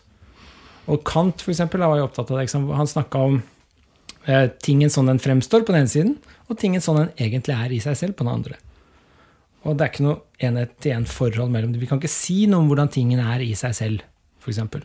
Fordi vi kan bare si noe om hvordan den fremstår for oss. ja. Og det skillet har filosofer vært veldig opptatt av.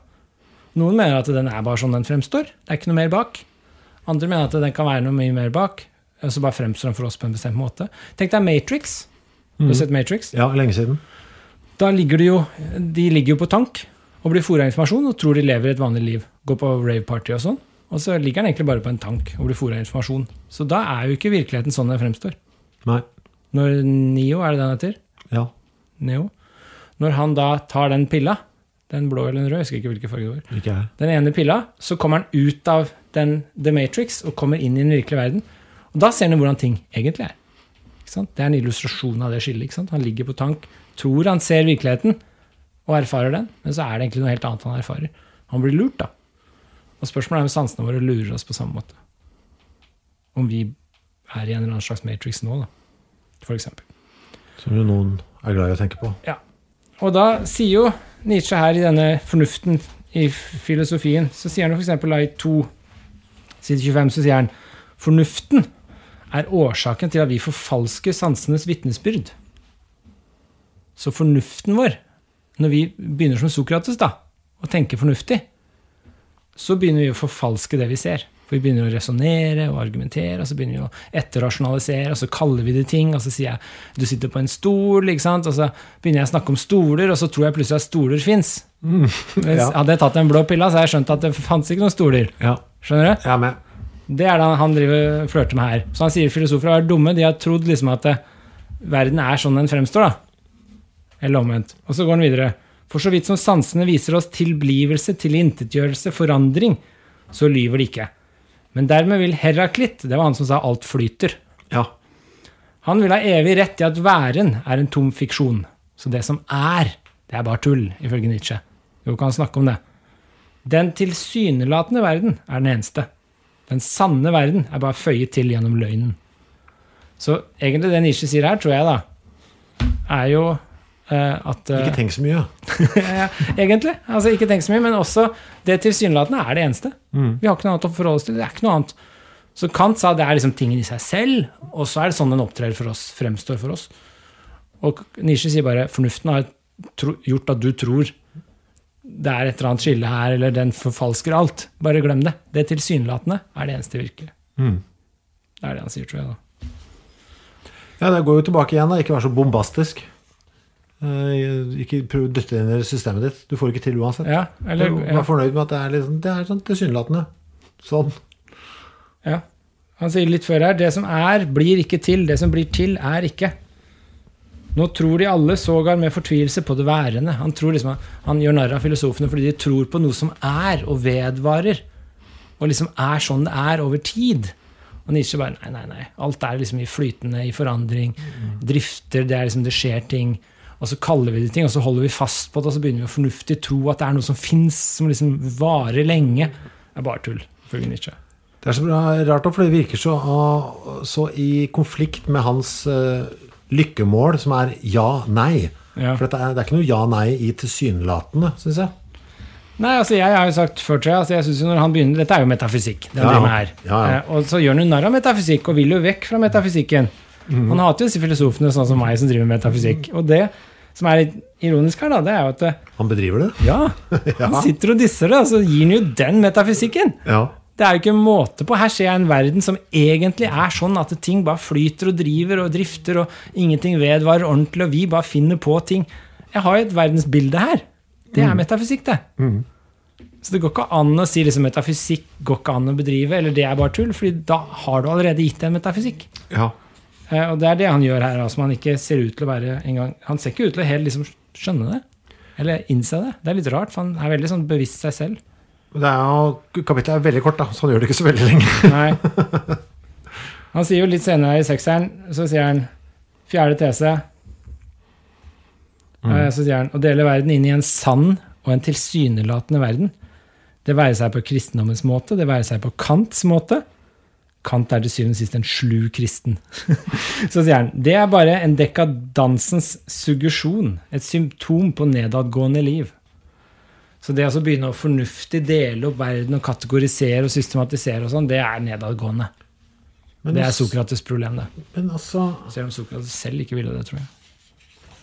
sa han ikke i stad at den tilsynelatende verden er den eneste? Uh, jo, Og nå sa han å dele verden inn i en sann og en tilsynelatende verden. Det være seg på kristendoms måte, det være seg på hans måte, er bare en dekadansens suggesjon. ja, så han vil ikke ha det skillet. Han, han, ja, det er, altså, på en måte er det inkonsistent, men det er jo greit. Men han sier han vil ikke ha det skillet, tror jeg, da. Mm. Så han bare sier det. Å dele opp, begynne å dele opp sånn, det er bare tull. Du har bare, vi må bare forholde oss til det som er. Ikke er, det vil jeg ikke sagt, men det tilsynelatende. Men ja.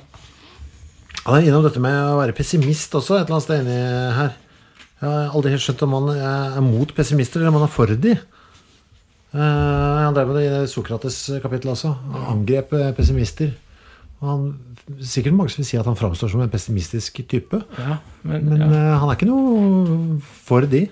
Nei, jeg tror også han er negativ til pessimistene. Schopenhauer er jo liksom en pessimist, da, sånn klassifisert i filosofihistorien som en pessimist. Som mente at alt var lidelse, og ingenting hadde egentlig noe mening.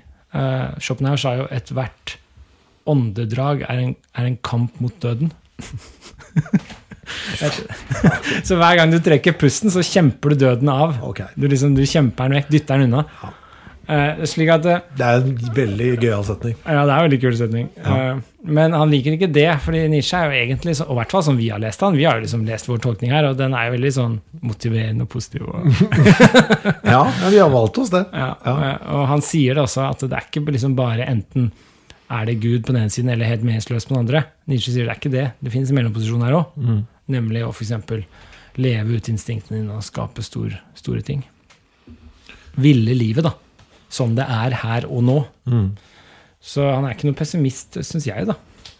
Hva tenker du om den eh, rariteten som er kapitlet som begynner på side 30? Hvordan den altså i gåseøyne, sanne verden endelig ble til en fabel.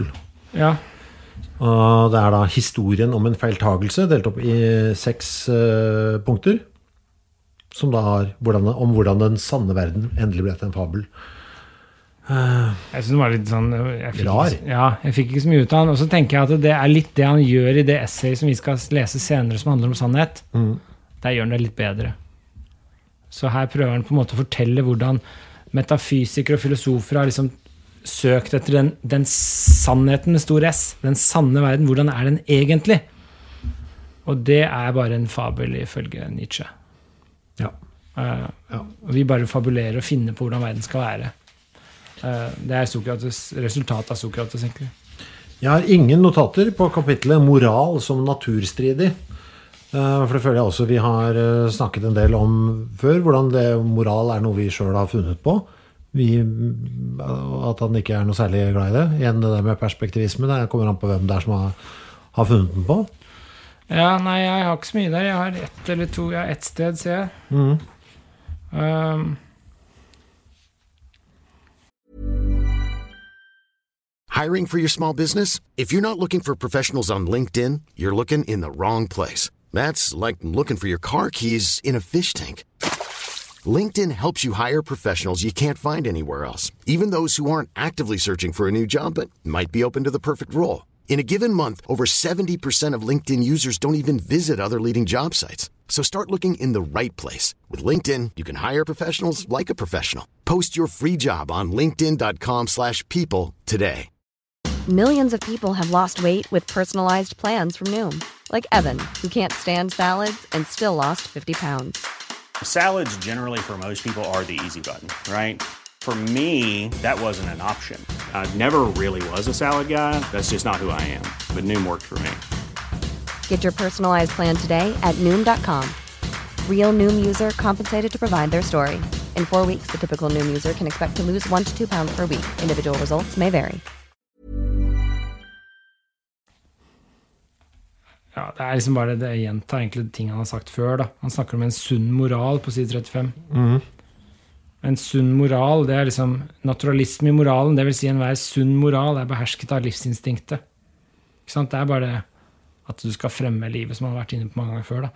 Den naturstridige moral, det vil si nesten enhver moral som hittil er blitt lært bort, æret og preket, vender seg omvendt nettopp mot livsinstinktet. Så han bare gjentar egentlig det han har sagt mange tidligere bøker. da. Men siste setningen er jo litt artig.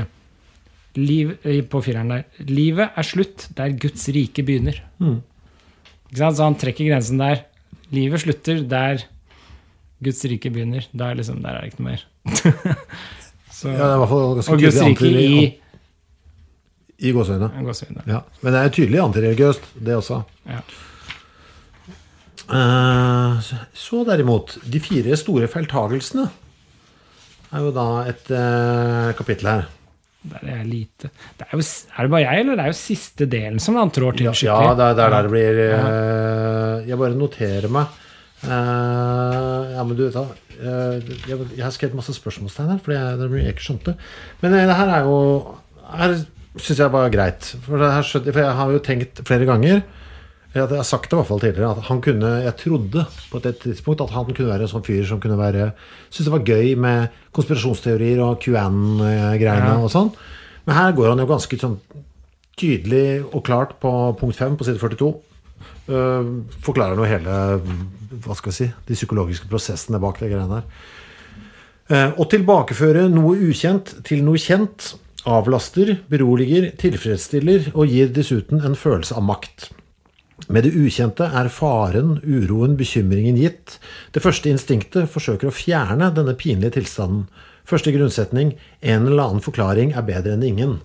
Og det oppsummerer jo liksom hele sånn årsaksforholdet til at vi får sånne konspirasjonsteorier og alt sånt. En eller annen forklaring er bedre enn ingen. Sånn er liksom menneskelagd. Ja, vi søker alltid forklaring. Ja. Og han sier jo også en annen bok tidligere, som jeg har vært inne på, så sier han jo det mennesket vil heller ville intet enn ikke å ville. Vi, bare liksom, vi bare må ville noe, og vi må forklare det. ja. Det er sånn vi opererer. Og sånn oppstår det mye rart. Viljen til vilje kunne han skrevet. Viljen til vilje. Han vil, ja. Du vil ha en vilje. Men jeg har ikke jeg, jeg, har Nei, det var egentlig det mer eh, den som jeg hadde der. jeg har streket under én ting her på side 44, sier jeg. Eh, han snakker om de kristne dydene. Tro, kjærlighet, håp. De kristne dydene. I virkeligheten er alle disse fornem, formentlige forklaringene følgetilstander og liksom oversettelser av lyst eller ulystfølelser til et falsk dialektikk. Man er i stand til å håpe fordi den psykologiske grunnfølelsen, at dere er sterk og rik. Man stoler på Gud fordi følelsen av fylde og styrke gir en ro. Eh, Så han snur det, ikke sant? Ser du det? Altså, Man kan tenke seg at noen sier 'jeg får fylde og styrke fordi jeg tror på Gud'. Og så sier Nietzsche nei, nei, nei. Du stoler på Gud fordi følelsen av fylde og styrke gir deg en ro. Så han sier at du forveksler årsak og virkning. Ja. Uh, og så sier han man er i stand til å håpe fordi den psykologiske grunnfølelsen er sterk og rik. Det er ikke sånn at du får sterk og rik psykologisk grunnfølelse. uh, følelse. Eller du får ikke, uh, grunnfølelsen blir ikke sterk og rik av å håpe, Nei. men du, du, du håper fordi den er sterk og rik. Skjønner du? Ja. Så han snur på ja, på cause-effekt. Eh, Årsak-virkning. Altså er helt tatt glad i å snu på alt, da, som vanlig. Ja, Moralen og religion hører fullt og helt inn under feiltagelsens psykologi. I hvert tilfelle forveksles årsak og virkning. Eller sannheten forveksles med virkningen av det man tror på som sant. Ikke sant? Så du tror på Gud, og så får du ro? Nei, sier han. Du får ro Du har ro fordi du tror på Gud. Nei, omvendt. Du tror Ja. på Gud fordi du har jeg vet, du blir gæren. altså. Ja. Så uh, det, er, det er jo interessant, da. At han, han gir den type analyse, da. Og det er jo vanskelig å si årsak-virkning alltid, som sagt. Det er korreleringer. Ting henger sammen og korreleres, og så er det vanskelig å si hva som er årsak til hva. Det er jo masse av. Morsomt eksempel på det er jo eh, at uh, de landa som har vunnet flest nobelpriser, er også de landa som selger mest sjokolade. det er en korrelasjon. Ja.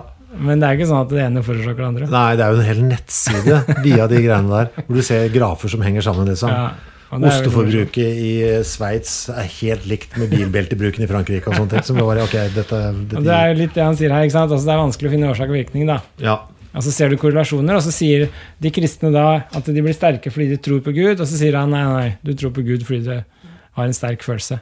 ja. Uh, og da setter han på en måte det, det her og nå, og det fysiologiske og psykologiske her og nå først. Og så sier han at ting oppstår fra det, ikke omvendt. ja. Uh, og da, Det er ofte en sånn naturalistisk holdning, da, som vi var inne på forrige gang også. Men kanskje vi skal hoppe rett til der hvor du syns det var eh, gøy, så er jeg helt sikker på å få med oss alt det gøye. Hvor er det du tenker at eh, det begynner å smelle alvorlig i denne boka, du? Uh, skal vi se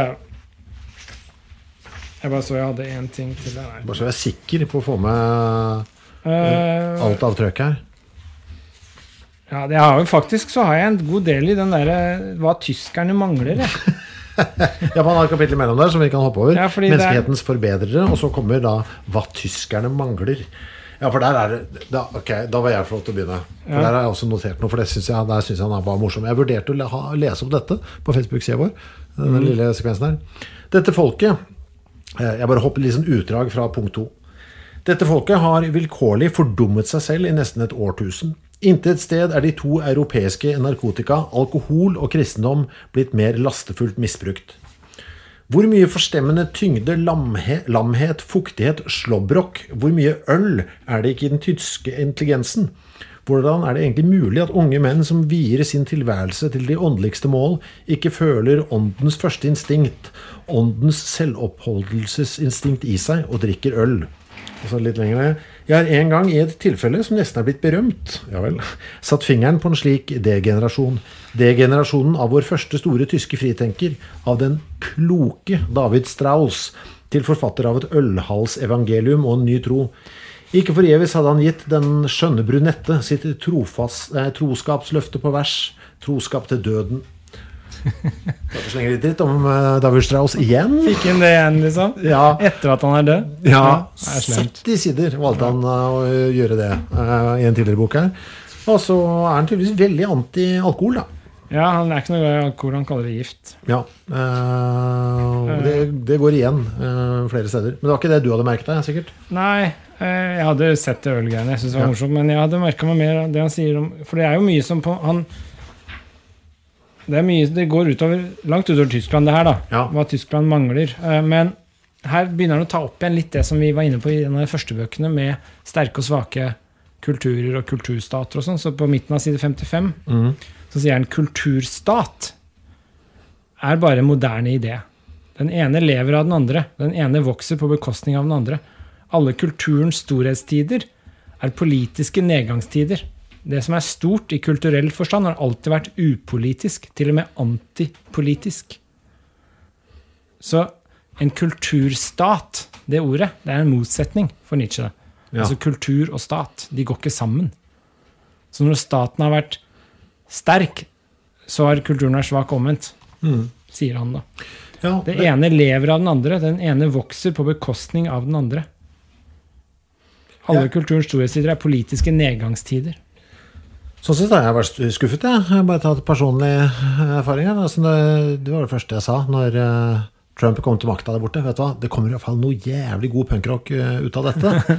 altså, for det, da, altså, da var, aldri har vel staten stått svakere, den da, den store amerikanske staten, og i over fire år. Og, altså, det burde ha kommet ut noe helt insane hvis denne teorien her skulle funke. Og den teorien hadde jeg i meg sjøl.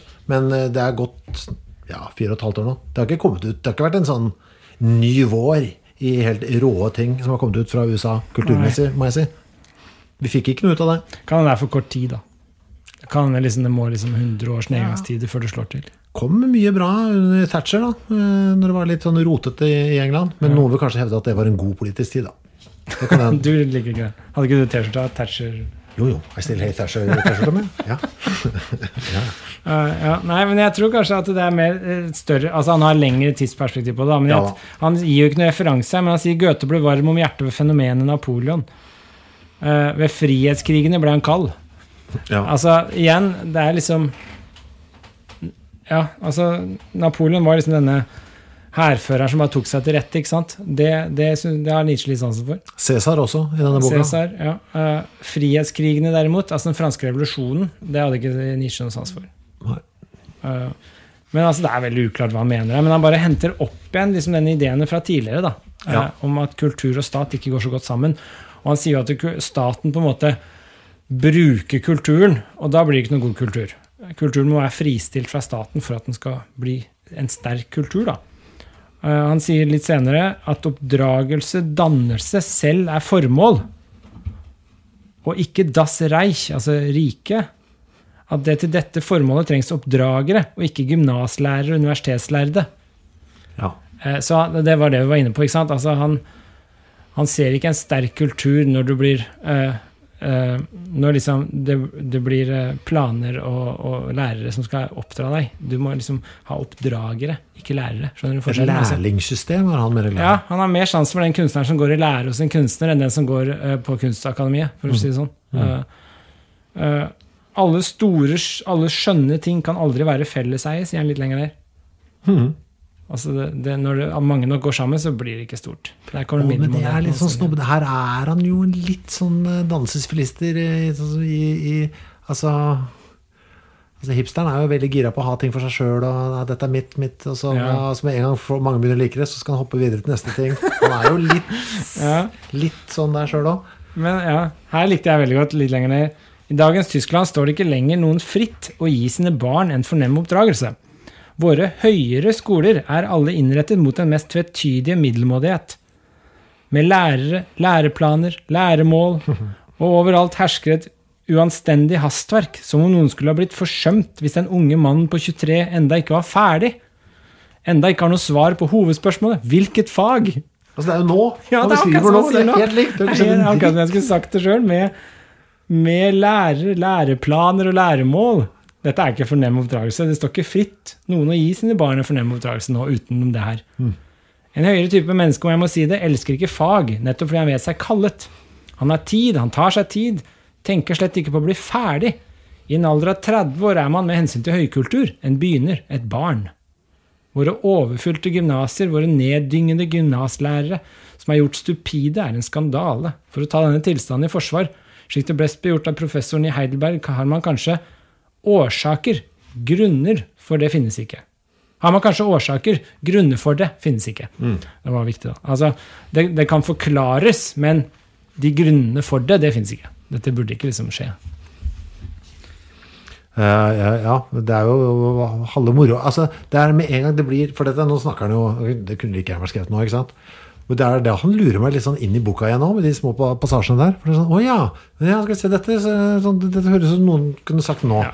Og da blir jeg lurt med, vet du. Dette er jo egentlig der jeg må innrømme det. Dette er jo der jeg tenker liksom at jeg er mest enig med Nietzsche. Ja, på de tingene der, ja. Ja, og han sier rett under her Hva er det oppdrageren eh, Tre oppgaver man har bruk for oppdragere til. altså Oppdrager er noe annet enn lærer her. ikke sant? Oppdrager er litt den læremesteren du etteraper. Oppdragerne de må, Man må lære å se, man må lære å tenke, og man må lære å tale og skrive. Det er liksom grunnlaget for dannelse. Målet for alle tre er en fornem kultur. Å lære å se og vende øyet til roen, til tålmodigheten, til å la det komme til seg. Å utsette dommen og lære å omgås og gripe et enkelttilfelle fra alle sider. Det er den første forskoleringen for åndelighet. Ikke straks å måtte reagere på en pirring, men å bli herre over de hemmende, avsluttende instinktene. Det er roen og kontemplasjonen og bruke tid på å beherske noe. da. Å lære å se, slik jeg forstår det, er nesten som den ufilosofiske talemåten kaller den sterke vilje. Det vesentlige er nettopp ikke å ville, men å kunne utsette avgjørelsen. Så da skal du lære å se. Da må du ta deg tid og liksom vente og observere. ikke sant? Det er det som er clouet her. All mangel på ånd, all gemenhet beror på den manglende evnen til å yte en pirring motstand. Man må reagere. Man følger enhver impuls. Det er jo som i dag. Telefonen plinger i lomma, du bare må sjekke. Du klarer ikke å temme en pirring, du bare følger en minste impuls. Dette er jo ikke dannelse for Nietzsche. Uh, man må lære seg å ikke å reagere, sier han. Det syns jeg er veldig vakkert. da. Hånd, altså det siste her skal jeg gi meg. Lære å tenke. Å lære å tenke, det er det siste. Å tale og skrive, da. Her sier han uh, det har man ikke lenger noe begrep om i våre skoler. Det å lære seg å tenke. Selv på universitetene, til og med blant de egentlig filosofisk lærde, begynner logikken som teori, som praktikk, som håndverk å dø ut. Så igjen handler det om dette å faktisk kunne det. da. Ikke bare lære om det, men å aktivisere det og kunne det. Eh, det er i ferd med å dø ut. Dette er jo som å ja. Men vi har jo snakka om det her før. Dere kunne sittet ved siden av hverandre dere nå vært enige. Dette er på en måte der jeg hadde liksom vært. Men du, den der kapittelet etterpå et, eh, En utidsmessig En utidsmessigs streiftog. Ja. Det er nesten utelukket. Det er bare drittslenging ja, det er til eh, litt sånn ymse folk. Slenge dritt til en han annen selvbøv. Uh, slenger dritt om en bok han har lest. Uh, om den boka, Imitato, Imitatio Christi, tilhører de bøkene ikke holder i hendene uten en fysiologisk motstand. Den utånder en parfyme av det evig kvinnelige, som om man må være franskmann eller wagnerianer for å like. Altså Det er bare drittslenge helt her. Slenge litt om George eh, Georg Sand. Ja, altså Elliot og, og Sand var jo kvinner. Ja. De var jo kvinner som skrev under mannlige pseudonymer. ja Det var en periode det var litt vanlig. og da på 1800-tallet, og det er jo kjente, hun Elliot og Sand. Men her er det, i den om Elliot, da, den 5, mm. 61 til 62, så er det noe jeg er Nå sa jeg akkurat hva jeg var veldig enig med Nietzsche -hmm. Nå skal jeg si noe jeg er veldig uenig med Nietzsche Ja. og som han er ganske klar på. Da. Han sier her Når man oppgir den kristne tro, så gir man samtidig avkall på retten til den kristne moral. Det er jo ikke sant. Det er jo ikke det. Nei. Altså, la oss si at den kristne, kristendommen har utvikla seg over tid. Den har skapt en del gode ting. Ikke sant? Sånn der, eh, ikke minst har den skapt mye bra kunst. Ikke glem det. liksom. Men den har skapt mye bra ting. Er sånn, mange vil jo si at eh, omtanke for dine medmennesker er en god ting. ikke sant? Men uansett, når man oppgir den kristne tro så La oss nå anta at Gud er død. Jeg tror ikke lenger på Gud. Så gir jeg samtidig avkall på retten til den kristne moral? Nei! På retten til den kristne moral. Ja, ja, hvor kommer den retten fra? Hvem er han til å si at den retten kommer ikke fra noe Gud? Jeg har ikke gitt avkall på noe som helst. Jeg, jeg, tar, jeg slutter å tro på Gud, men jeg tar med meg det beste fra moralen deres. Ja. Og bruker det, for jeg mener det er riktig moral. Det er Ja. ikke noe inkonsistent i det. Nei. Så jeg er helt uenig med den. Her er det bare tull. Jeg tar en feil. altså, det, det, det er litt sånn som å si at eh, hvis noen har gitt deg Altså, Han er jo gæren her. jeg må si det. Han er, for- han er, altså han to, eh, to setninger under. Dette punktet må man til tross for de engelske lavpannene gang på gang bringe frem i lyset. Hele kapitlet er tydeligvis skrevet i blindt raseri, for det er jo drittslenging fra A til Å her. ja, her, her er jeg strekt under noe. Kristendommen er et system, en sammentenkt og hel anskuelse av tingene. Bryter man et hovedbegrep ut av det, troen på Gud, slår man samtidig også det hele i stykker. Man har ikke lenger noe nødvendig mellom fingrene. Det er bare tull. Ja. Jeg, tror ikke, altså, jeg kan ta med meg det beste fra det. ja. Det jo Det, det står meg helt fritt. Ja. Den retten har jeg faktisk. Jeg tror ikke på Gud, men jeg tror det er veldig bra å ha litt medfølelse med medmennesker. Ja. Og så er det sånn Ja, det er min posisjon. ja. Jeg har full rett til å ta med meg den videre. Men det er det jeg også da tenker da, med det jeg sa i stad, at vi må liksom altså det, er, det hatet hans mot kristendommen er så stort. Altså at han vil liksom Han vil ha, bare ha det vekk fra alle Altså Det gjennomsyrer alt her. Det er bare få det bort. Er, eh, Men vi har, det er et par ting vi må en, oh, ja. Bare en siste ting her før vi går videre til noe litt mer av det, det enda mer juicy her. Fordi ja, Han snakker mye om kunst der. da, Vi har jo vært inne på det. Kanskje vi skal bare gå videre til det andre. Uh, Var det på kunstnerens psykologi? Var det der? Uh, ja, altså han sier her, Jeg likte spesielt på side 63, så sier han en ting. Kunstnerisk vurdert er naturen ingen modell. Den overdriver, den river i stykker, den lar lakuner bli stående. Naturen er tilfeldigheten. Studiet etter naturen synes meg å være et dårlig tegn. Det avslører underkastelse, svakhet, fatalisme. Dette å ligge i støvet for petit fets Jeg orker ikke å slå på å si fotnote 57, hva det betyr. Slutt, sluttnote. Er en hel kunstner uverdig. Uh, å se hva som er, det tilhører en annen slekt. Ånder. Det antiartistiske, det faktuelle. Man må vite hvem man er. Så det han sier egentlig, er at eh, kunstnerisk etteraping etter naturen, bare kopiere naturen, det er helt uinteressant. Mm. det, er, det er slavemoral, egentlig. Stille Ben. Ja, Verste, det, det, ja, med mindre du omformer det til noe fantastisk. Altså, Det å bare kopiere, helt meningsløst for han. Du må vite hvem du er når du gjør det. Så du skal skape noe, ikke sant? Og du skal forbedre det, fikse det, gjøre det flottere. Du, når du maler et menneske, så skal du male det flottere enn det er. Ikke sant? Du skal ikke bare kopiere. Han hadde hatt uh, filter, han, på, på. Ta fint. Ingen rynker eller noe. Sånn skal det være. Men eh, er du på side 81 nå, eller? Uh, skal vi se Er det der du For å ta Fordi du sa du var så uenig med ham på det kristendomsgreiene. Altså de der greiene på, altså, på side 81. 36. Moral for leger. Det Ja, det er ikke greit, altså. Jeg understreka det. Ja, det går ikke. Altså, altså, vi kan jo prøve å tolke ham i beste Det har vi gjort her, ikke sant? Prøvd å være, prøvd å være snille. Men den er eh, ikke grei, altså. Eh, si- side 81. Ja, ja strekte den. Ja, klar Altså, kan du finne eh, Ja, altså, det, Altså, det, han er så tydelig der. Ja, okay, men før, si du, nei, før du leser det Ok, skal du prøve å tone den igjen? du skal få lese det. Skal du prøve å mildgjøre det? Skal du ha på ketsjup på denne før du begynner? Du skal få lese det. Nei, altså før du leser. Altså, her er det jo Jeg også synes her, Det var det jeg mente med at boka er den mest usmakelige. Ja, for den her Det er her, og så er det et par andre steder. Og fordi han er liksom så direkte, samtidig som han er uh, Altså, jeg klarer ikke å omfavne det, ikke sant? Nei. Men jeg tror, hvis vi virkelig skal tøye det, da, så tror jeg vi skal tenke på liksom hva han sa til å begynne med, om at uh, selv den modigste har ikke mot nok til å si den, gjøre noe ut av det den egentlig vet. Tenk på det vi sa om Thomas Mann, som sa Nietzsche har innsikter som overgår vår styrke. At vi klarer ikke å gjøre noe med det. Vi er ikke interessert. Jeg tror du må se det i den sammenheng. Og så kan vi også ta med oss i bakhuet at han var Han mente jo faktisk da at vi ikke kunne ta med oss de fine tingene fra kristendommen Ja, uh, her. ja.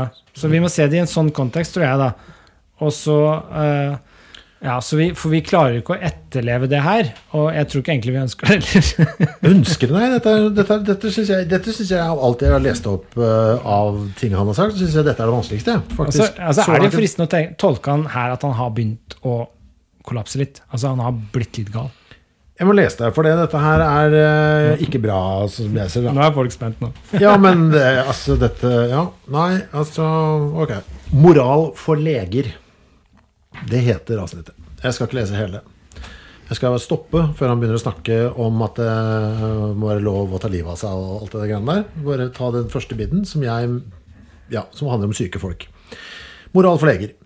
Den syke er en parasitt på samfunnet. I en viss forstand er det uanstendig å leve videre.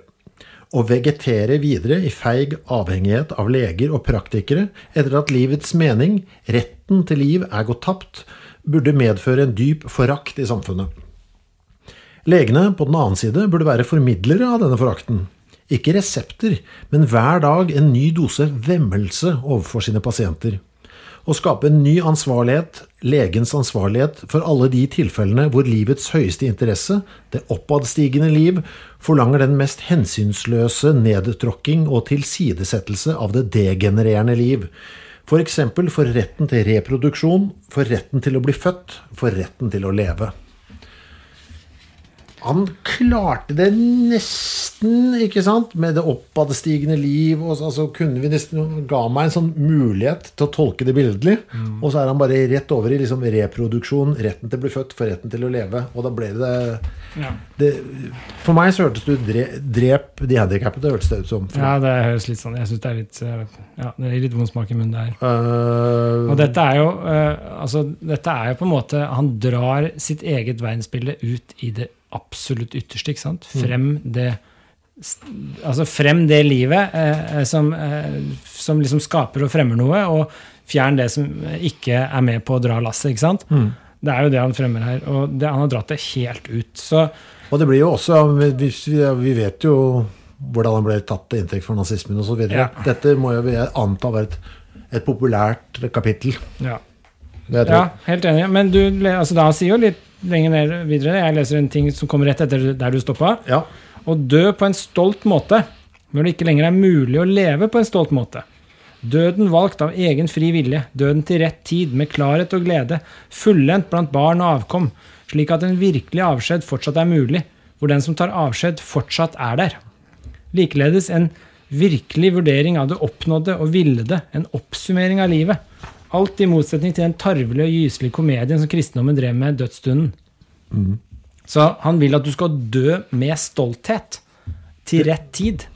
Ikke drive og holde fast. Og dette henger jo med, sammen med dette livsfremmende perspektivet hans. At du skal, du skal kjempe og fremme frem det du Og skape noe stort, og så skal du gi deg når du ikke kan det lenger. Det er liksom hele holdningen. Og det var den holdningen han hadde litt til sånn straff også. vet du hva? Den, den, den skyldige skal jeg selv bare vet du Jeg forviser meg selv fra landet. Jeg skal selv ta livet av meg. Altså, Han hadde sånne tanker også. Han hadde jo sånn håp om at det skal finnes en eller annen sånn stolthet i oss som gjør disse tingene av seg sjøl. Så han, Det er jo greit nok, men det første der er jo Det er jo legene skal liksom bare Hva er det der?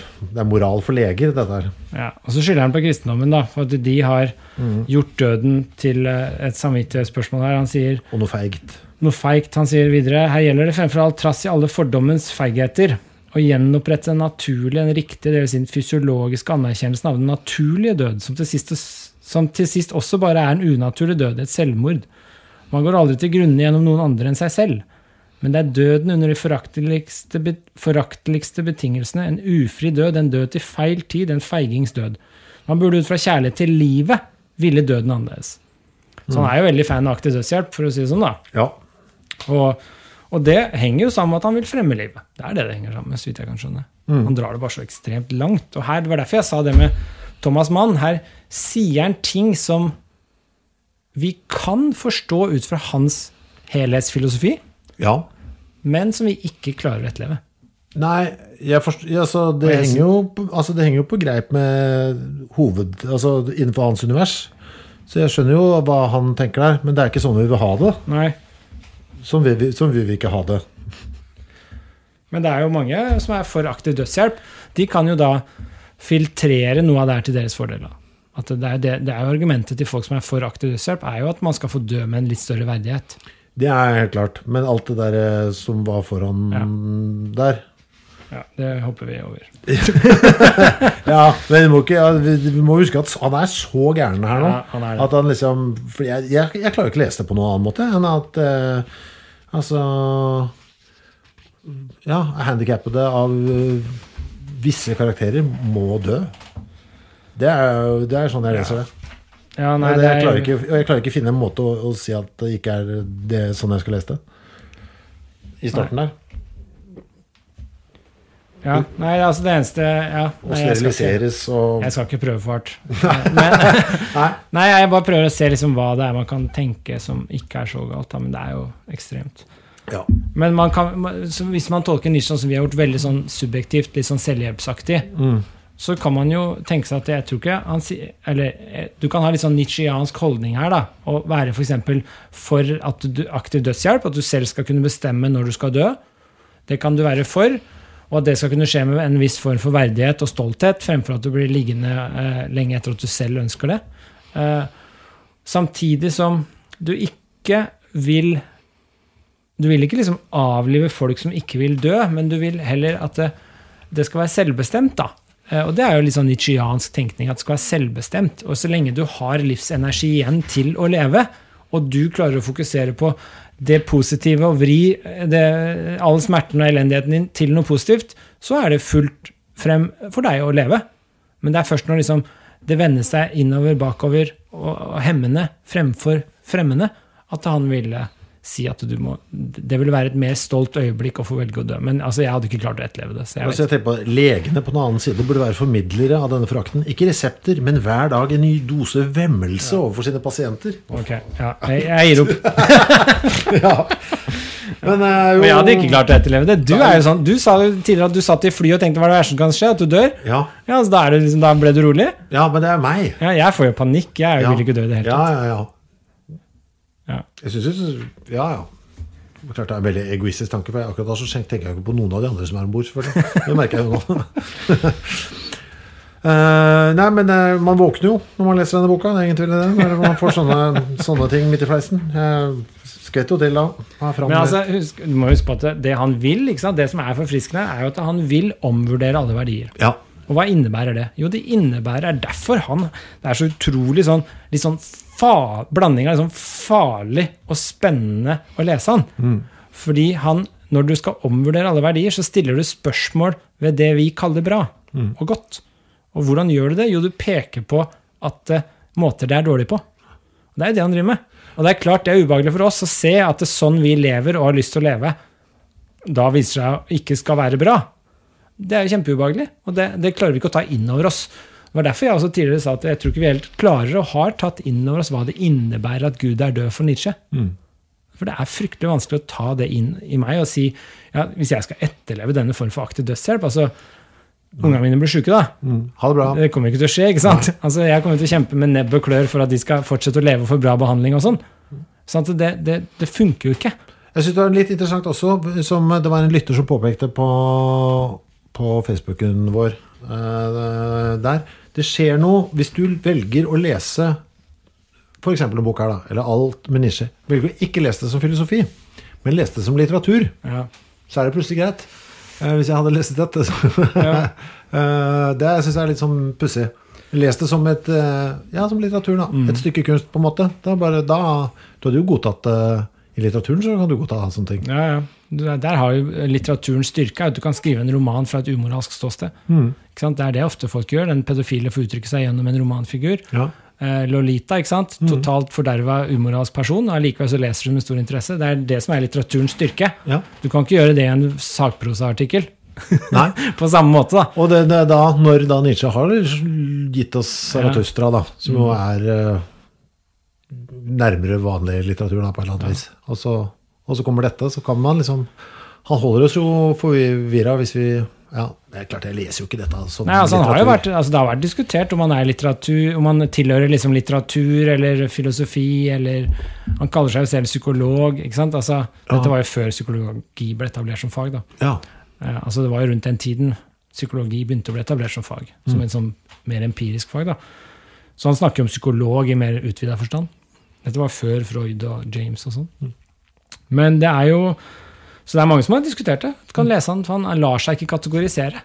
Det er jo også interessant. ikke sant? Altså Det er vanskelig å si at han er en filosof. Det er vanskelig å si at han er en litterat. litterat. Det er vanskelig å si at han er en filolog. altså Hva er denne fyren? Jeg synes det var veldig rart det som skjedde i mitt eget hode, da jeg plutselig begynte å tenke på det, for jeg var innom det, var på akkurat det kapitlet der. Mm. Jeg synes det var helt forkastelig, så jeg, hvis det bare er litteratur, da. Så var det liksom greit, på en måte. Det er jo var en rar øvelse. Det er det som gjør sånne bøker som Lolita fantastisk. ikke sant? Det er jo en av tidenes roman, og så er det så forkastelig. Det er den der miksen av fryd og skam når du leser den. Ja, ja. Men jeg, er veldig, jeg synes det var veldig morsomt på side 86. Ja. Rett fra det kjipe til det morsomme. Så sier han, midt på omtrent Det mennesket som er blitt fritt, og enda mer den ånd som er blitt fri, tråkker på det foraktelige velbefinnende som kremmere, kristne, kuer, kvinner, engelskmenn og andre demokrater drømmer om. Det er kategoriene. Så, altså, det, de mennesket som er blitt fritt, og enda mer ånd som er blitt fritt, det tråkker på foraktelig velbefinnende. Altså det, de som befinner velbefinnende, da, det er kremmere, kristne, kuer, kvinner og engelskmenn og demokrater. det er helt sånn her, Hvor kommer disse kategoriene hans fra? Ja, ikke sant? Fordi det eh, Men det der gjør noe mye. Ja. De drar inn litt sånn Jeg må prøve å fornærme noen flere i samme Ja. slengen. Jeg, et, jeg kan dra med, jeg kan gjøre dette verre. Må, hvordan kan jeg få, få, liksom, få slik dritt om flest mulig på ett sted? Kuer, altså. Jeg tror ikke han likte kuer, jeg. med, i Saratustra. Var ikke, hadde ikke et sånt koselig encounter med noen kuer oppe på fjellet? Da? Men eh, ja, nå blir det jo Ja. altså, Nå er det et par sånne ting han tar litt av. Eller litt sånn Det er et par morsomme ting. En, sånn, sånn Han slenger inn sånne kategorier som er morsomt. Han sier også nederst på side 87 uh, er moderne ånd. Intet passer kanskje dårligere for dens moderne ånd. Man lever for i dag. Man lever meget hastig. Man lever meget uansvarlig. Nettopp dette kaller man frihet. Det, er jo, det er jo vår samtid. Visst er det? Uh, Så sånne ting er litt morsomt, da. Syns jeg, da. Men her er det jeg sa også en litt sånn annen Han blir veldig sånn eksplisitt konservativ. Er det på det arbeiderspørsmålet? Ja, arbeiderspørsmålet, ekteskapet. Eh, ekteskapet er også er jo ganske usmakelig. Han Ja. sier eh, Først så snakker han om eh, ja, Ja, han, den, kritikk ja. av moderniteten. Så eh, våre institusjoner duger ikke lenger. Det er man enig om, sier han. Det er alle enige om det, visstnok.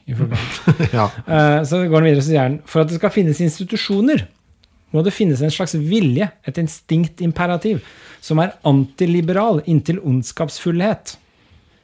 Viljen til tradisjon, til autoritet, til ansvarlighet utover århundrer, til solidaritet mellom slektledd, fremover og bakover, in infinitum. Er denne viljen til stede, grunnlegges noe slikt som imperium romanum, eller som Russland. Men altså, her sier han jo ikke sant? Må, For at det skal finnes institusjoner, så må du ha vilje til liksom å gå utover deg og ditt akkurat nå. Du må se bakover i tid. Du må, du må ha en antiliberal vilje inntil ondskapsfullhet. Du kan ikke drive og tillate alt mulig rart og ønske noe nytt. Du må liksom bare Det er litt sånn tyrannisk, autoritært. Ikke sant? ja.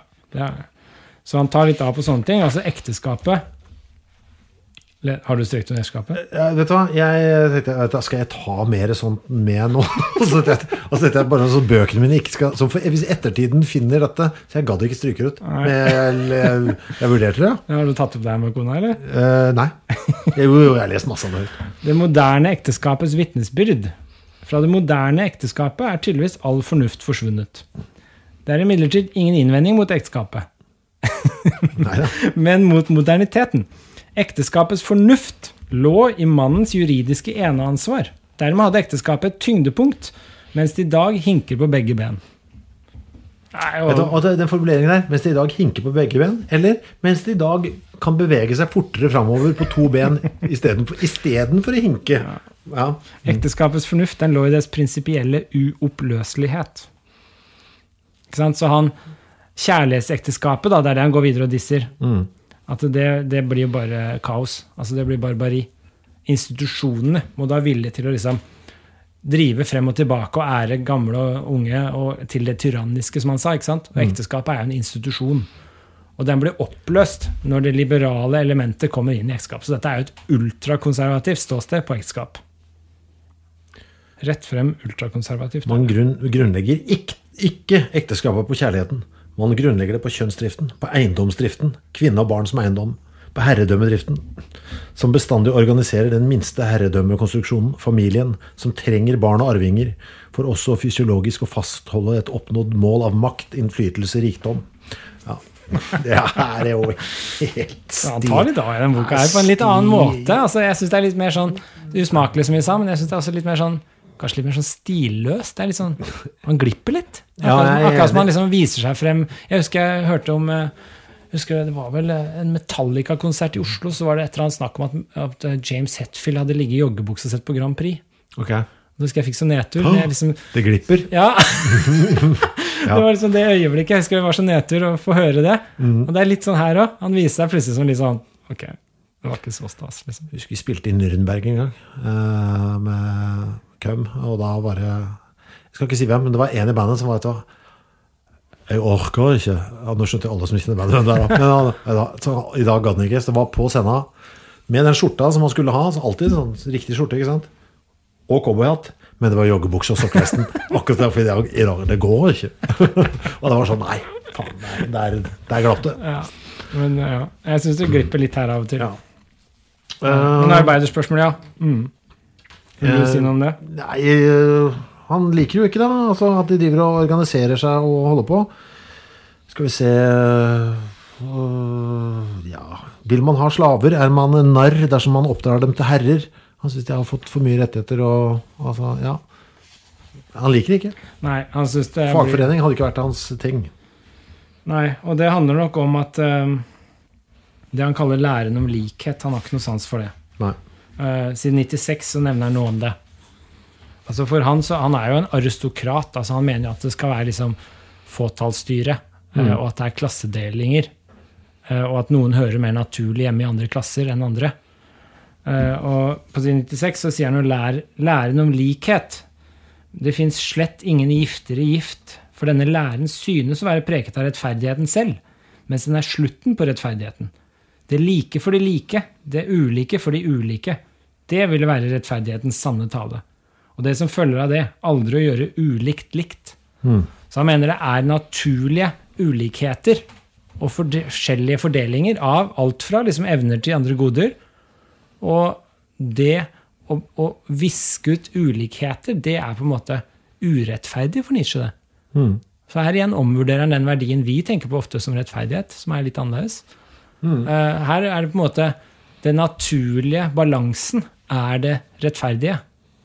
Og så når vi prøver å balansere ut det, så blir det urettferdig.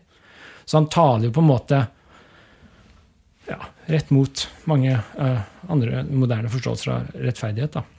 Det er jo mange forståelser av rettferdighet. Det er liksom Men så er det jo også noe interessant altså, jo, altså, det er jo, Vi går jo glipp av noe når ting blir likere og likere, selvfølgelig. Noen de Ja, altså, spennende det- ja. tingene også. Det er jo klart, det. det er å vanne ut colaen, liksom. eh, som han ville sagt. Kanskje ikke med cola, men Nei. det er, jo, det er liksom det han kaller eh, å strebe mot middelmådighet, da, når alle møtes på midten.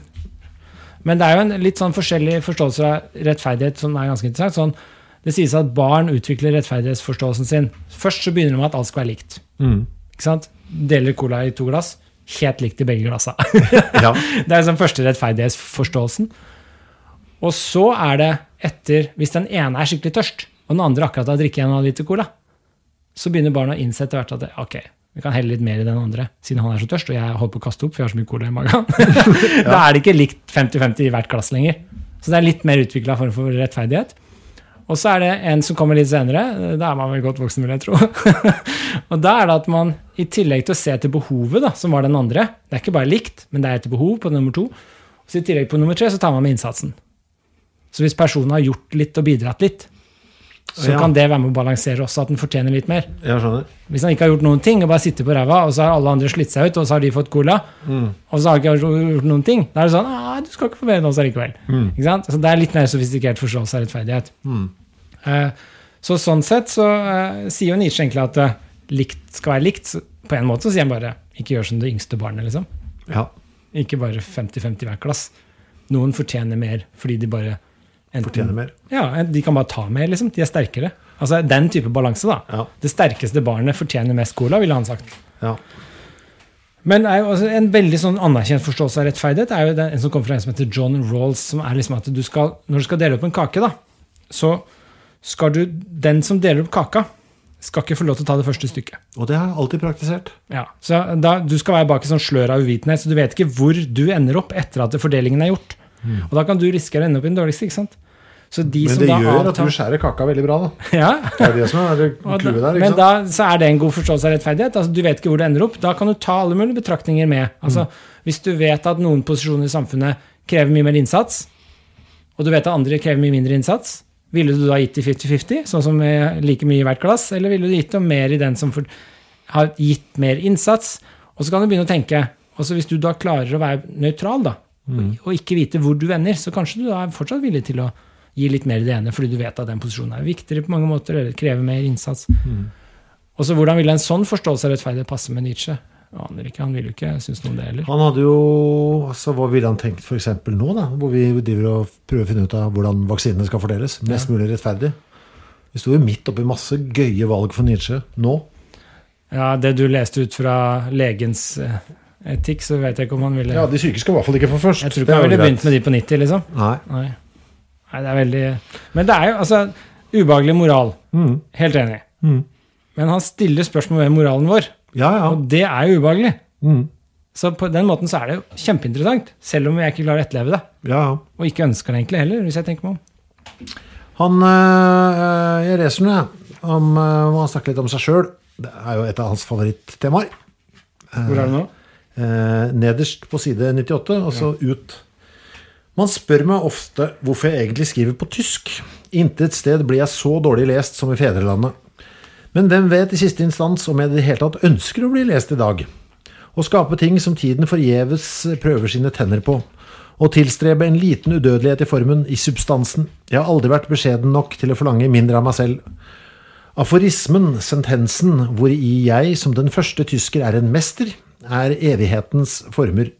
Min ærgjerrighet er å si, ti, i, å si i ti setninger det enhver annen sier i én bok, det andre ikke sier i én bok. Jeg har skjenket menneskeheten den dypeste boken den besitter, min Saratustra. Jeg gir dem om kort tid den mest uavhengige. Mm. Han sier jo at han er en forfatter for ettertiden. da, så han, er, mener jo selv at han er en forfatter for nå, kan vi jo tro. da. Ja. Nei, han, han mener jo, Her sier han jo igjen, det sier han i senere bøker, at Zarathustra er det beste som har skjedd menneskeheten. Ja. Han har gitt deg det. Uh, og når han sier 'jeg gir dem om kort tid den mest uavhengige', så er det den der han begynte på, som er omvurdering av alle verdier, som aldri ble ferdig. Som Antikrist er den første del av. ja, ikke sant? Det er det jeg tror han refererer til der. Uh, så, men han, uh, som sagt nå er vi, ja, Hadde du noe mer, forresten? I boka? Ja. Nei, det må jo bare være det aller siste han skriver. Altså, Han slutter jo med, med et sitat, eller et sånn utdrag fra Zarathustra. 'Hamren taler'. Det er det aller siste han gjør.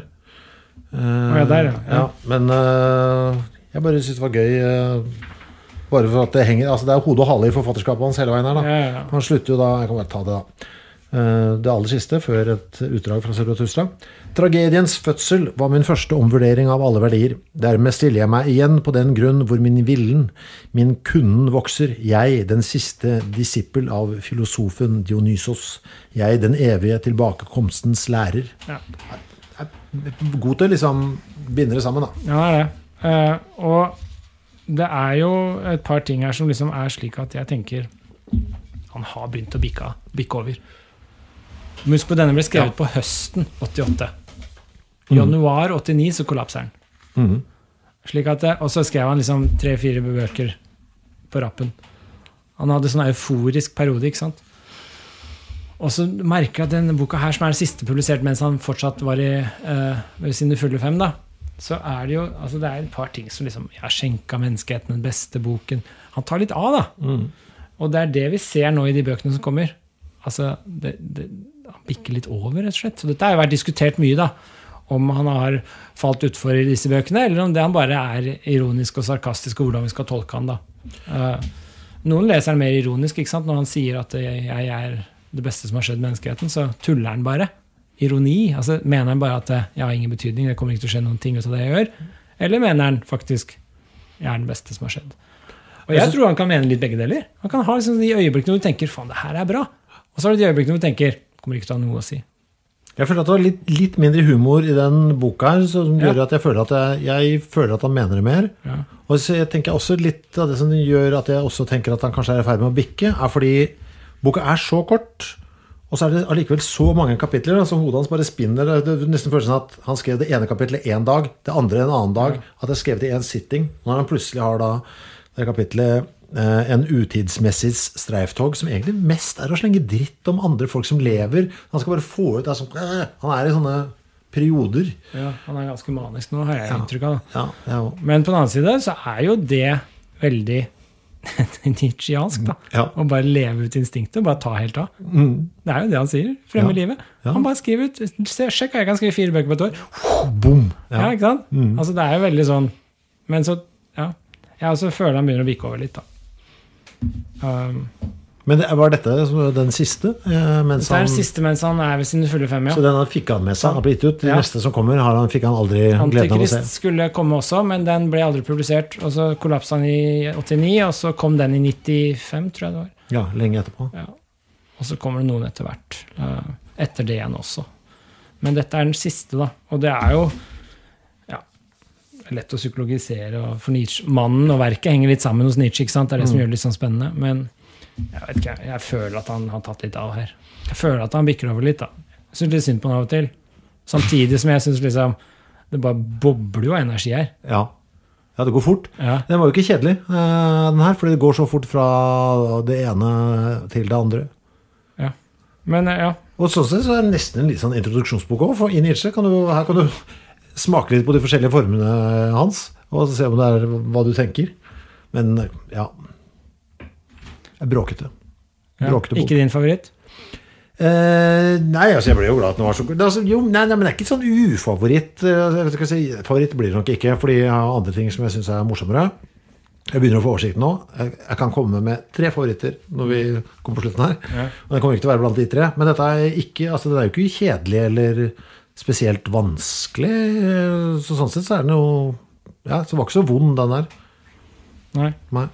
Nei, jeg syns ikke min favoritt. Jeg syns den er litt sånn ja, Jeg syns som sagt det er litt som å se rockehelten din i, på feil sted til feil tid. Mhm. Idealet faller litt. Ja, sånn. Jeg syns ikke det var liksom helt det store i denne boka her, egentlig. Um, men Du så ut som du hadde et eh, avsluttende sitat her nå. Nei, det var en veldig morsom Eller ikke veldig morsom, men jeg, bare, jeg vil avslutte med en, et sitat. Mm. Men er det noe mer? Jeg har ikke noe mer. Uh, nei, jeg tror ikke jeg har noe mer heller. Jeg bare noterte ned litt sånn Jeg satt i går kveld og titta i noen kunstbøker, så noterte jeg liksom hva skjedde i 1888-89 på denne tiden. Ja. Altså Når han skrev disse bøkene, han satt i Torino helt sånn febrilsk og kollapsa, liksom. Så sjekka jeg liksom Ja, i 1888 Det var ikke noe særlig stort år for Edvard Munch. Han malte ikke noen særlig kule bilder. Det var en veldig kjedelig periode. ja. Han malte 'Aften', som er så fint bilde med ei dame på et jorde. Og så tanta si, Karen Bjølstad, malte et fint portrett der. Så var det ikke så veldig mye bra Munch-maleri det året. 1889 kom portrettet Hans Jæger. Dette veldig kjente Ja. den bohemen. vet du. Ja, sitter med flaska. Og Hans Jæger og- og er jo på en måte Han er, jeg tror jeg Nisha har hatt litt sansen for. Ja, fordi han bare gjorde som han ville, liksom? Ja, Han var jo anarkist og gjorde som han ville. og Skulle skrive sitt liv, og du skulle forme ditt liv. Det er liksom disse bohemreglene. Jeg tror Nietzsche hadde hatt litt sansen for han. Han var opprører, og han var på mange måter eh, ja. Så Hans Jæger eh, ble malt, da. Veldig kjent portrett i 1889. Nå begynte jeg å tenke på noe helt annet, når, men det, åh, dette er dårlig research av meg. Det var fordi du var så god nå. På det, det store vulkanutbruddet på Krakatoa eh, i 1880-åra, eh, som jo gjorde at temperaturen sank på hele kloden. og det sies jo at den, eh, den røde himmelen på Skrik, maleriet til Munch, er liksom preget av Ja. For sånn så det faktisk ut Ja, eh, der. Jeg lurer på, da var jo liksom, Det er jo en av de voldsomste naturtingene som har vært. Lurer på om det gjorde noe med Nietzsche. Han så liksom at naturen var bare helt livsfarlig. Ja, han var jo glad i naturen. Han gikk ut for å få frisk luft. ja. Ibsen skrev for øvrig 'Fruen fra havet' i 1888. ja, se der, ja. Mm. Jeg bare sjekka, jeg satt i bøkene mine, så bare tok jeg et eh, Munch-maleriene, og så tok jeg et Ibsen, og så så jeg hva som skjedde i 1888. Mm. 'Fruen fra havet'. Mm. Munch malte 'Aften' og Karen Bjølstad. Bra. Store, begivenheter. Jeg syns du var proff, jeg nå. Ja. Kjempeproff. Eh, bare sånn for å få det i perspektiv, tenker jeg. Ja, ja, ja. Ja. Alt refereres til, liksom. Men her er veldig avslutt med et sitat. Mm. Okay. For at den platonske dialogen, denne redselsfulle, selvtilfredse og barnlige art dialektikk, skulle kunne virke som pirring, måtte man aldri ha lest gode franskmenn. Platon er kjedelig. Det er rene for penga. Platon er kjedelig. Det er Det er av- så det er sant! Det er så sant. Dette er det jeg alltid har tenkt om Platon. Altså, skrevet av en tolvåring. Ja. Platon er kjedelig. det er det, og dette tror jeg henger litt sammen med at Platon skrev sokratiske dialogen. ikke sant? Og dette tror jeg henger litt sammen med det eh, ja, det Her er jeg enig med. Platonske dialogen, denne redselsfulle, selvtilfredse og barnlige art dialektikk. Det er sånn derre Hva mener du med det, da? Det er veldig barnslig. Men kan du si det når du Platon foreleser? er kjedelig. Når du foreleser nå neste gang, du kommer til Platon, liksom. Takk for i dag. Jeg sier som Nietzsche. Platon er kjedelig. Kan du si det? Ja, jeg kan det. Ja. Jeg får ikke sparken, jeg jobber i staten. Jeg. Ja, det er sant. Ja. Jeg får ikke sparken heller, for jeg har ikke noe jobb. Jeg har bare dette. Ja, Dette er deilig si her. begge Ja, to. Ja. Veldig bra. Uh, vi ses om en uke. Da er det Antikrist. Den eh, kanskje mest fristende tittelen for mange å kjøpe, for den høres så kul ut. Liksom. Ja, jeg skal si litt om det neste gang. Ok. Produsert av Klinge.